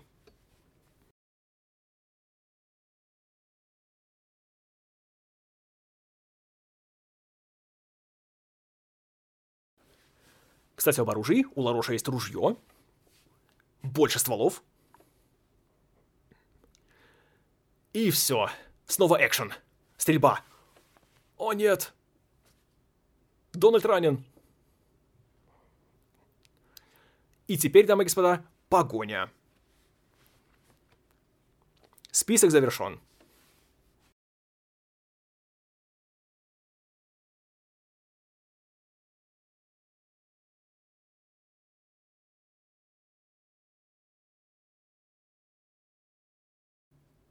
Тут особо говорить уже больше нечего. Разве что того, что сейчас будет очень грустно.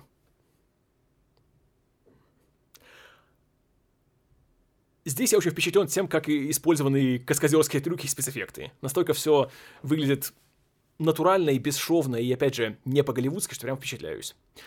Если ничего не путаю, режиссером второй съемочной группы, то есть ответственный за всякие вот именно динамичные моменты, а, был Дэн Брэдли, который впоследствии стал э, выполнять ту же функцию на фильмах о Джейсоне Борне и, в принципе, стал э, на долгое время главным голливудским постановщиком трюков.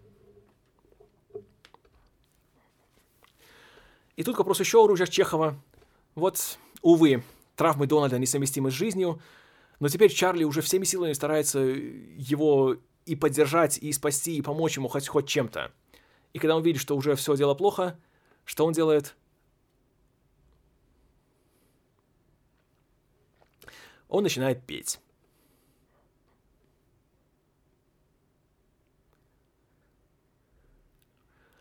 И черт побери, то, что начиналось как просто шутка, как просто стёб над тем, насколько банальным бывает и манипулятивное использование музыки и песен в фильмах, оказывается настолько искренним и красивым. Особенно то, что Дональд улыбается вот этот перед смертью в конце.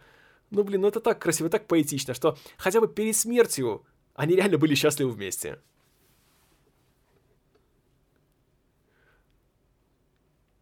И тут, скажу честно, да, сейчас что-то в глаз попадает, потому что, ну, блин, Кейдж играет самим собой буквально, получается. И как это хорошо получается.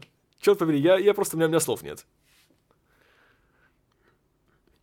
Когда покойный кинокритик Роджер Иберт назвал Николаса Кейджа одним из лучших актеров всех времен, поставив его в один ряд с Марлоном Брандо, Алем Пачино и Джеком Николсоном, знаете, благодаря вот таким моментам я подписываюсь под каждым его словом.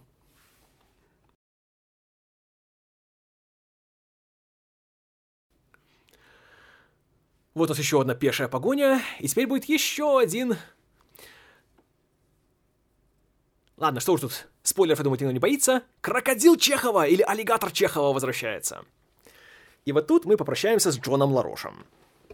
Что тоже, конечно, чистый вымысел, потому что Ларош умер только в 2000, по-моему, ух, 17 вроде, если ничего не путаю. Так что это, разумеется, тоже уже чистая фантастика идет. Опять же, интересно то, как э, и Чарли, и Сьюзан в этой сцене параллельно лишаются людей, которые меняют их жизнь и которые, скажем так, вызывают у них восхищение. Только если в случае с Чарли это, наоборот, дает ему новую волю к жизни и, и питает его энергией и силой, то Сьюзан после этого, наоборот, э, впадает в отчаяние и все, для нее это полный крах, и без него она кажется ничем. Они параллельны, но они при этом параллельно движутся в противоположные стороны. И все. Вот опять же, чисто Дональда Кауфманс... в Кауфманский момент.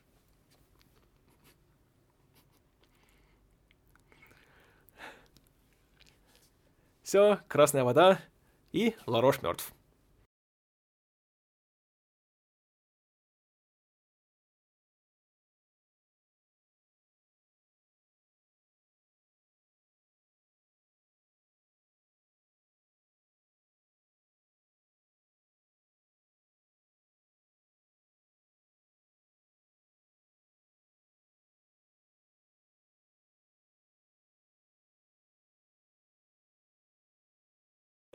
И вот что интересно, когда Сьюзан на него матерится, в первую очередь называет его жирным. И тут, наконец-то, он дает отпор. Он, скажем так, постоял за себя, наконец-то. Он, наконец-то, выплескивает всю свою накопившуюся фрустрацию и агрессию. И вот тут Чарли по-настоящему изменился. Теперь это уже другой Чарли Кауфман. Он напуган, как, в принципе, любой человек был бы напуган в этой ситуации, но он даже уже стоит более прямо, он же не так сутулится. Он хотя бы хочет жить, и он понимает, чего он хочет. Пусть даже он сейчас со может, даже не сможет как-то выразить.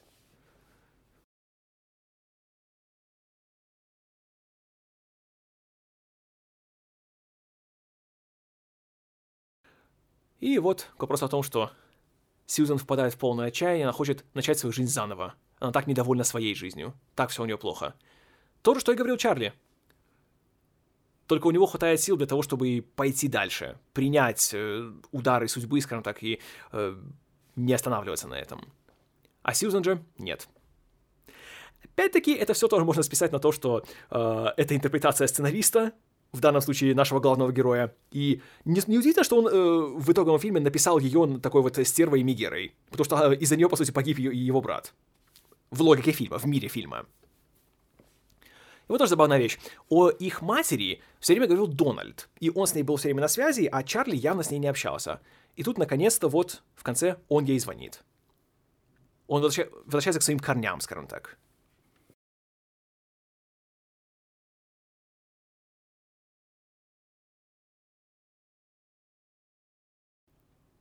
И здесь уже сама компоновка кадра тоже показывает, что чего-то уже не хватает. Стоит второй стул, но он пустой.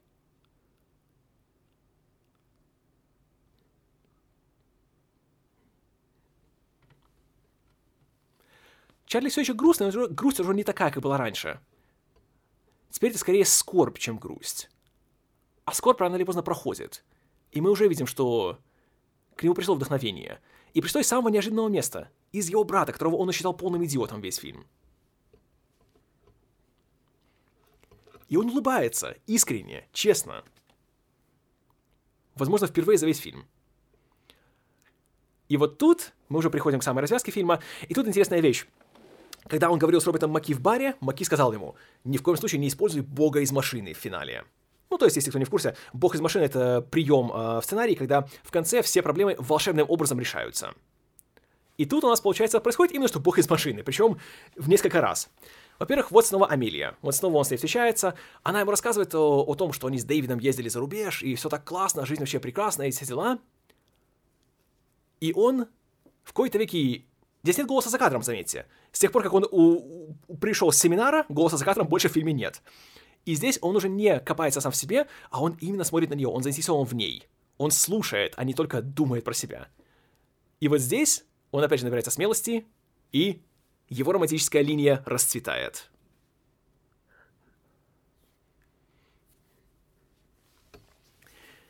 И, казалось бы, к этому времени уже поздно. Потому что у Амелии уже есть э, свой, скажем так, ухажер, она уже в отношениях, и даже здесь видно, что она недовольна тем, что это происходит. И даже спрашивает, почему сейчас это делает. Он отвечает простым ответом «Я тебя люблю» и кажется, что все, все провалилось, но, по крайней мере, он может гордиться собой тем, что он хоть что-то сделал, наконец-то. Он не струсил в кои-то веки.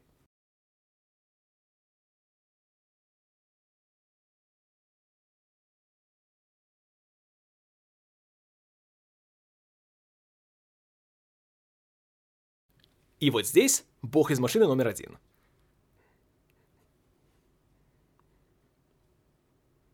Хотя она уходит, хотя не отвечает взаимностью, но говорит, знаешь, я тебя тоже люблю.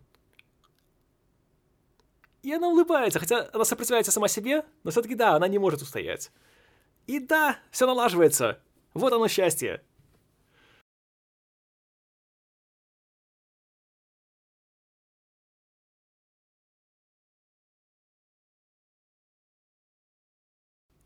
А вот и голос за кадром вернулся.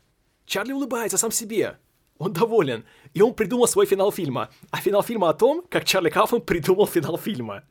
Бог из машины номер два, дамы и господа. Мы не знаем, какой финал, мы его не видим. Но черт побери, он довел дело до конца. И все получится. Вот и конец. Я представляю, кто будет его играть? Может, Жерар Депардье? Слава богу, что не он. Слава богу, дамы и господа.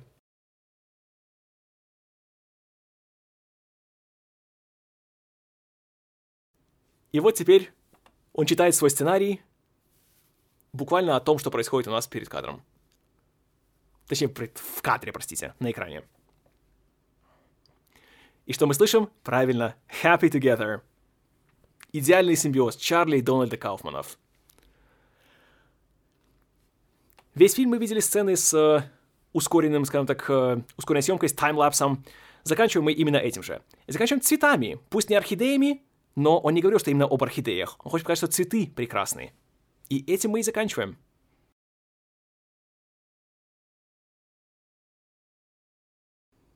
И да, это адаптация, дамы и господа. Вот мы, собственно, дошли с вами до конца фильма.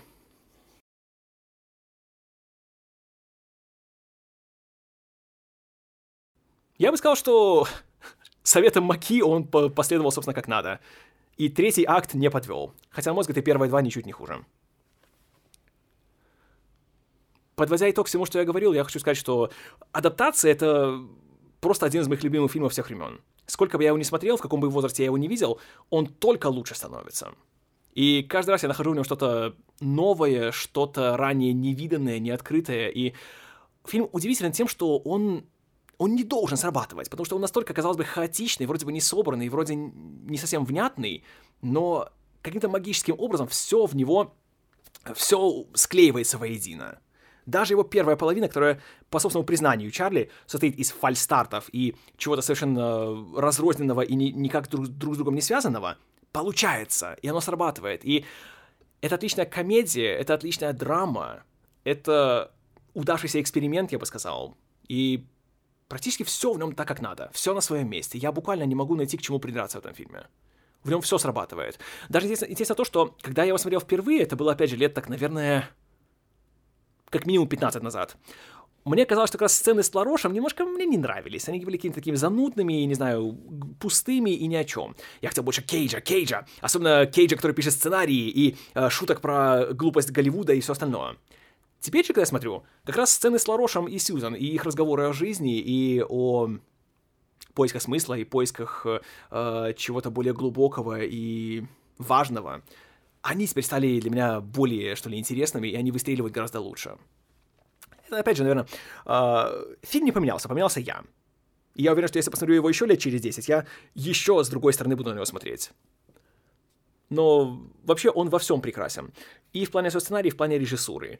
Я уже говорил, что э, Спайк Джонс вообще здесь просто удивительным образом работает в том, как он именно избегает соблазна э, перегибать со стилизацией.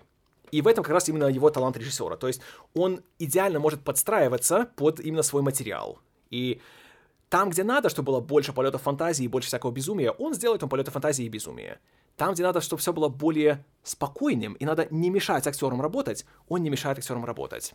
Вообще, интересный режиссер, потому что он же в плане своей биографии, он не имел какого-то такого четкого образования в плане кинематографа, и он был, по сути, самоучкой. Причем пришел он из мира скейтбординга, где а, долгое время он сам катался, потом он работал в разных а, вроде журналах, которые были, писались именно для скейтбордеров.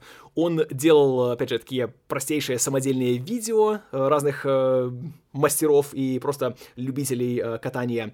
Он стоял у истоков MTV-шной программы «Чудаки», опять же, кто помнит, я думаю, тот помнит, ему не нужно объяснять. Э, казалось бы, более противоположных понятий, чем чудаки и фильмы Чарли Кауфмана, ну, не придумать. К вопросу вот именно о дне и, и потолке. Но везде получается как-то хорошо и, и, и успешно, и, э, и так мощно.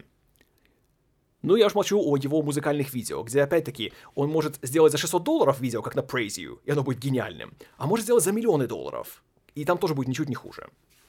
Поразительно просто. Адаптация — это фильм, который просто вот в нем все идеально сошлось. Полный симбиоз, получается, со всех сторон, всех аспектов.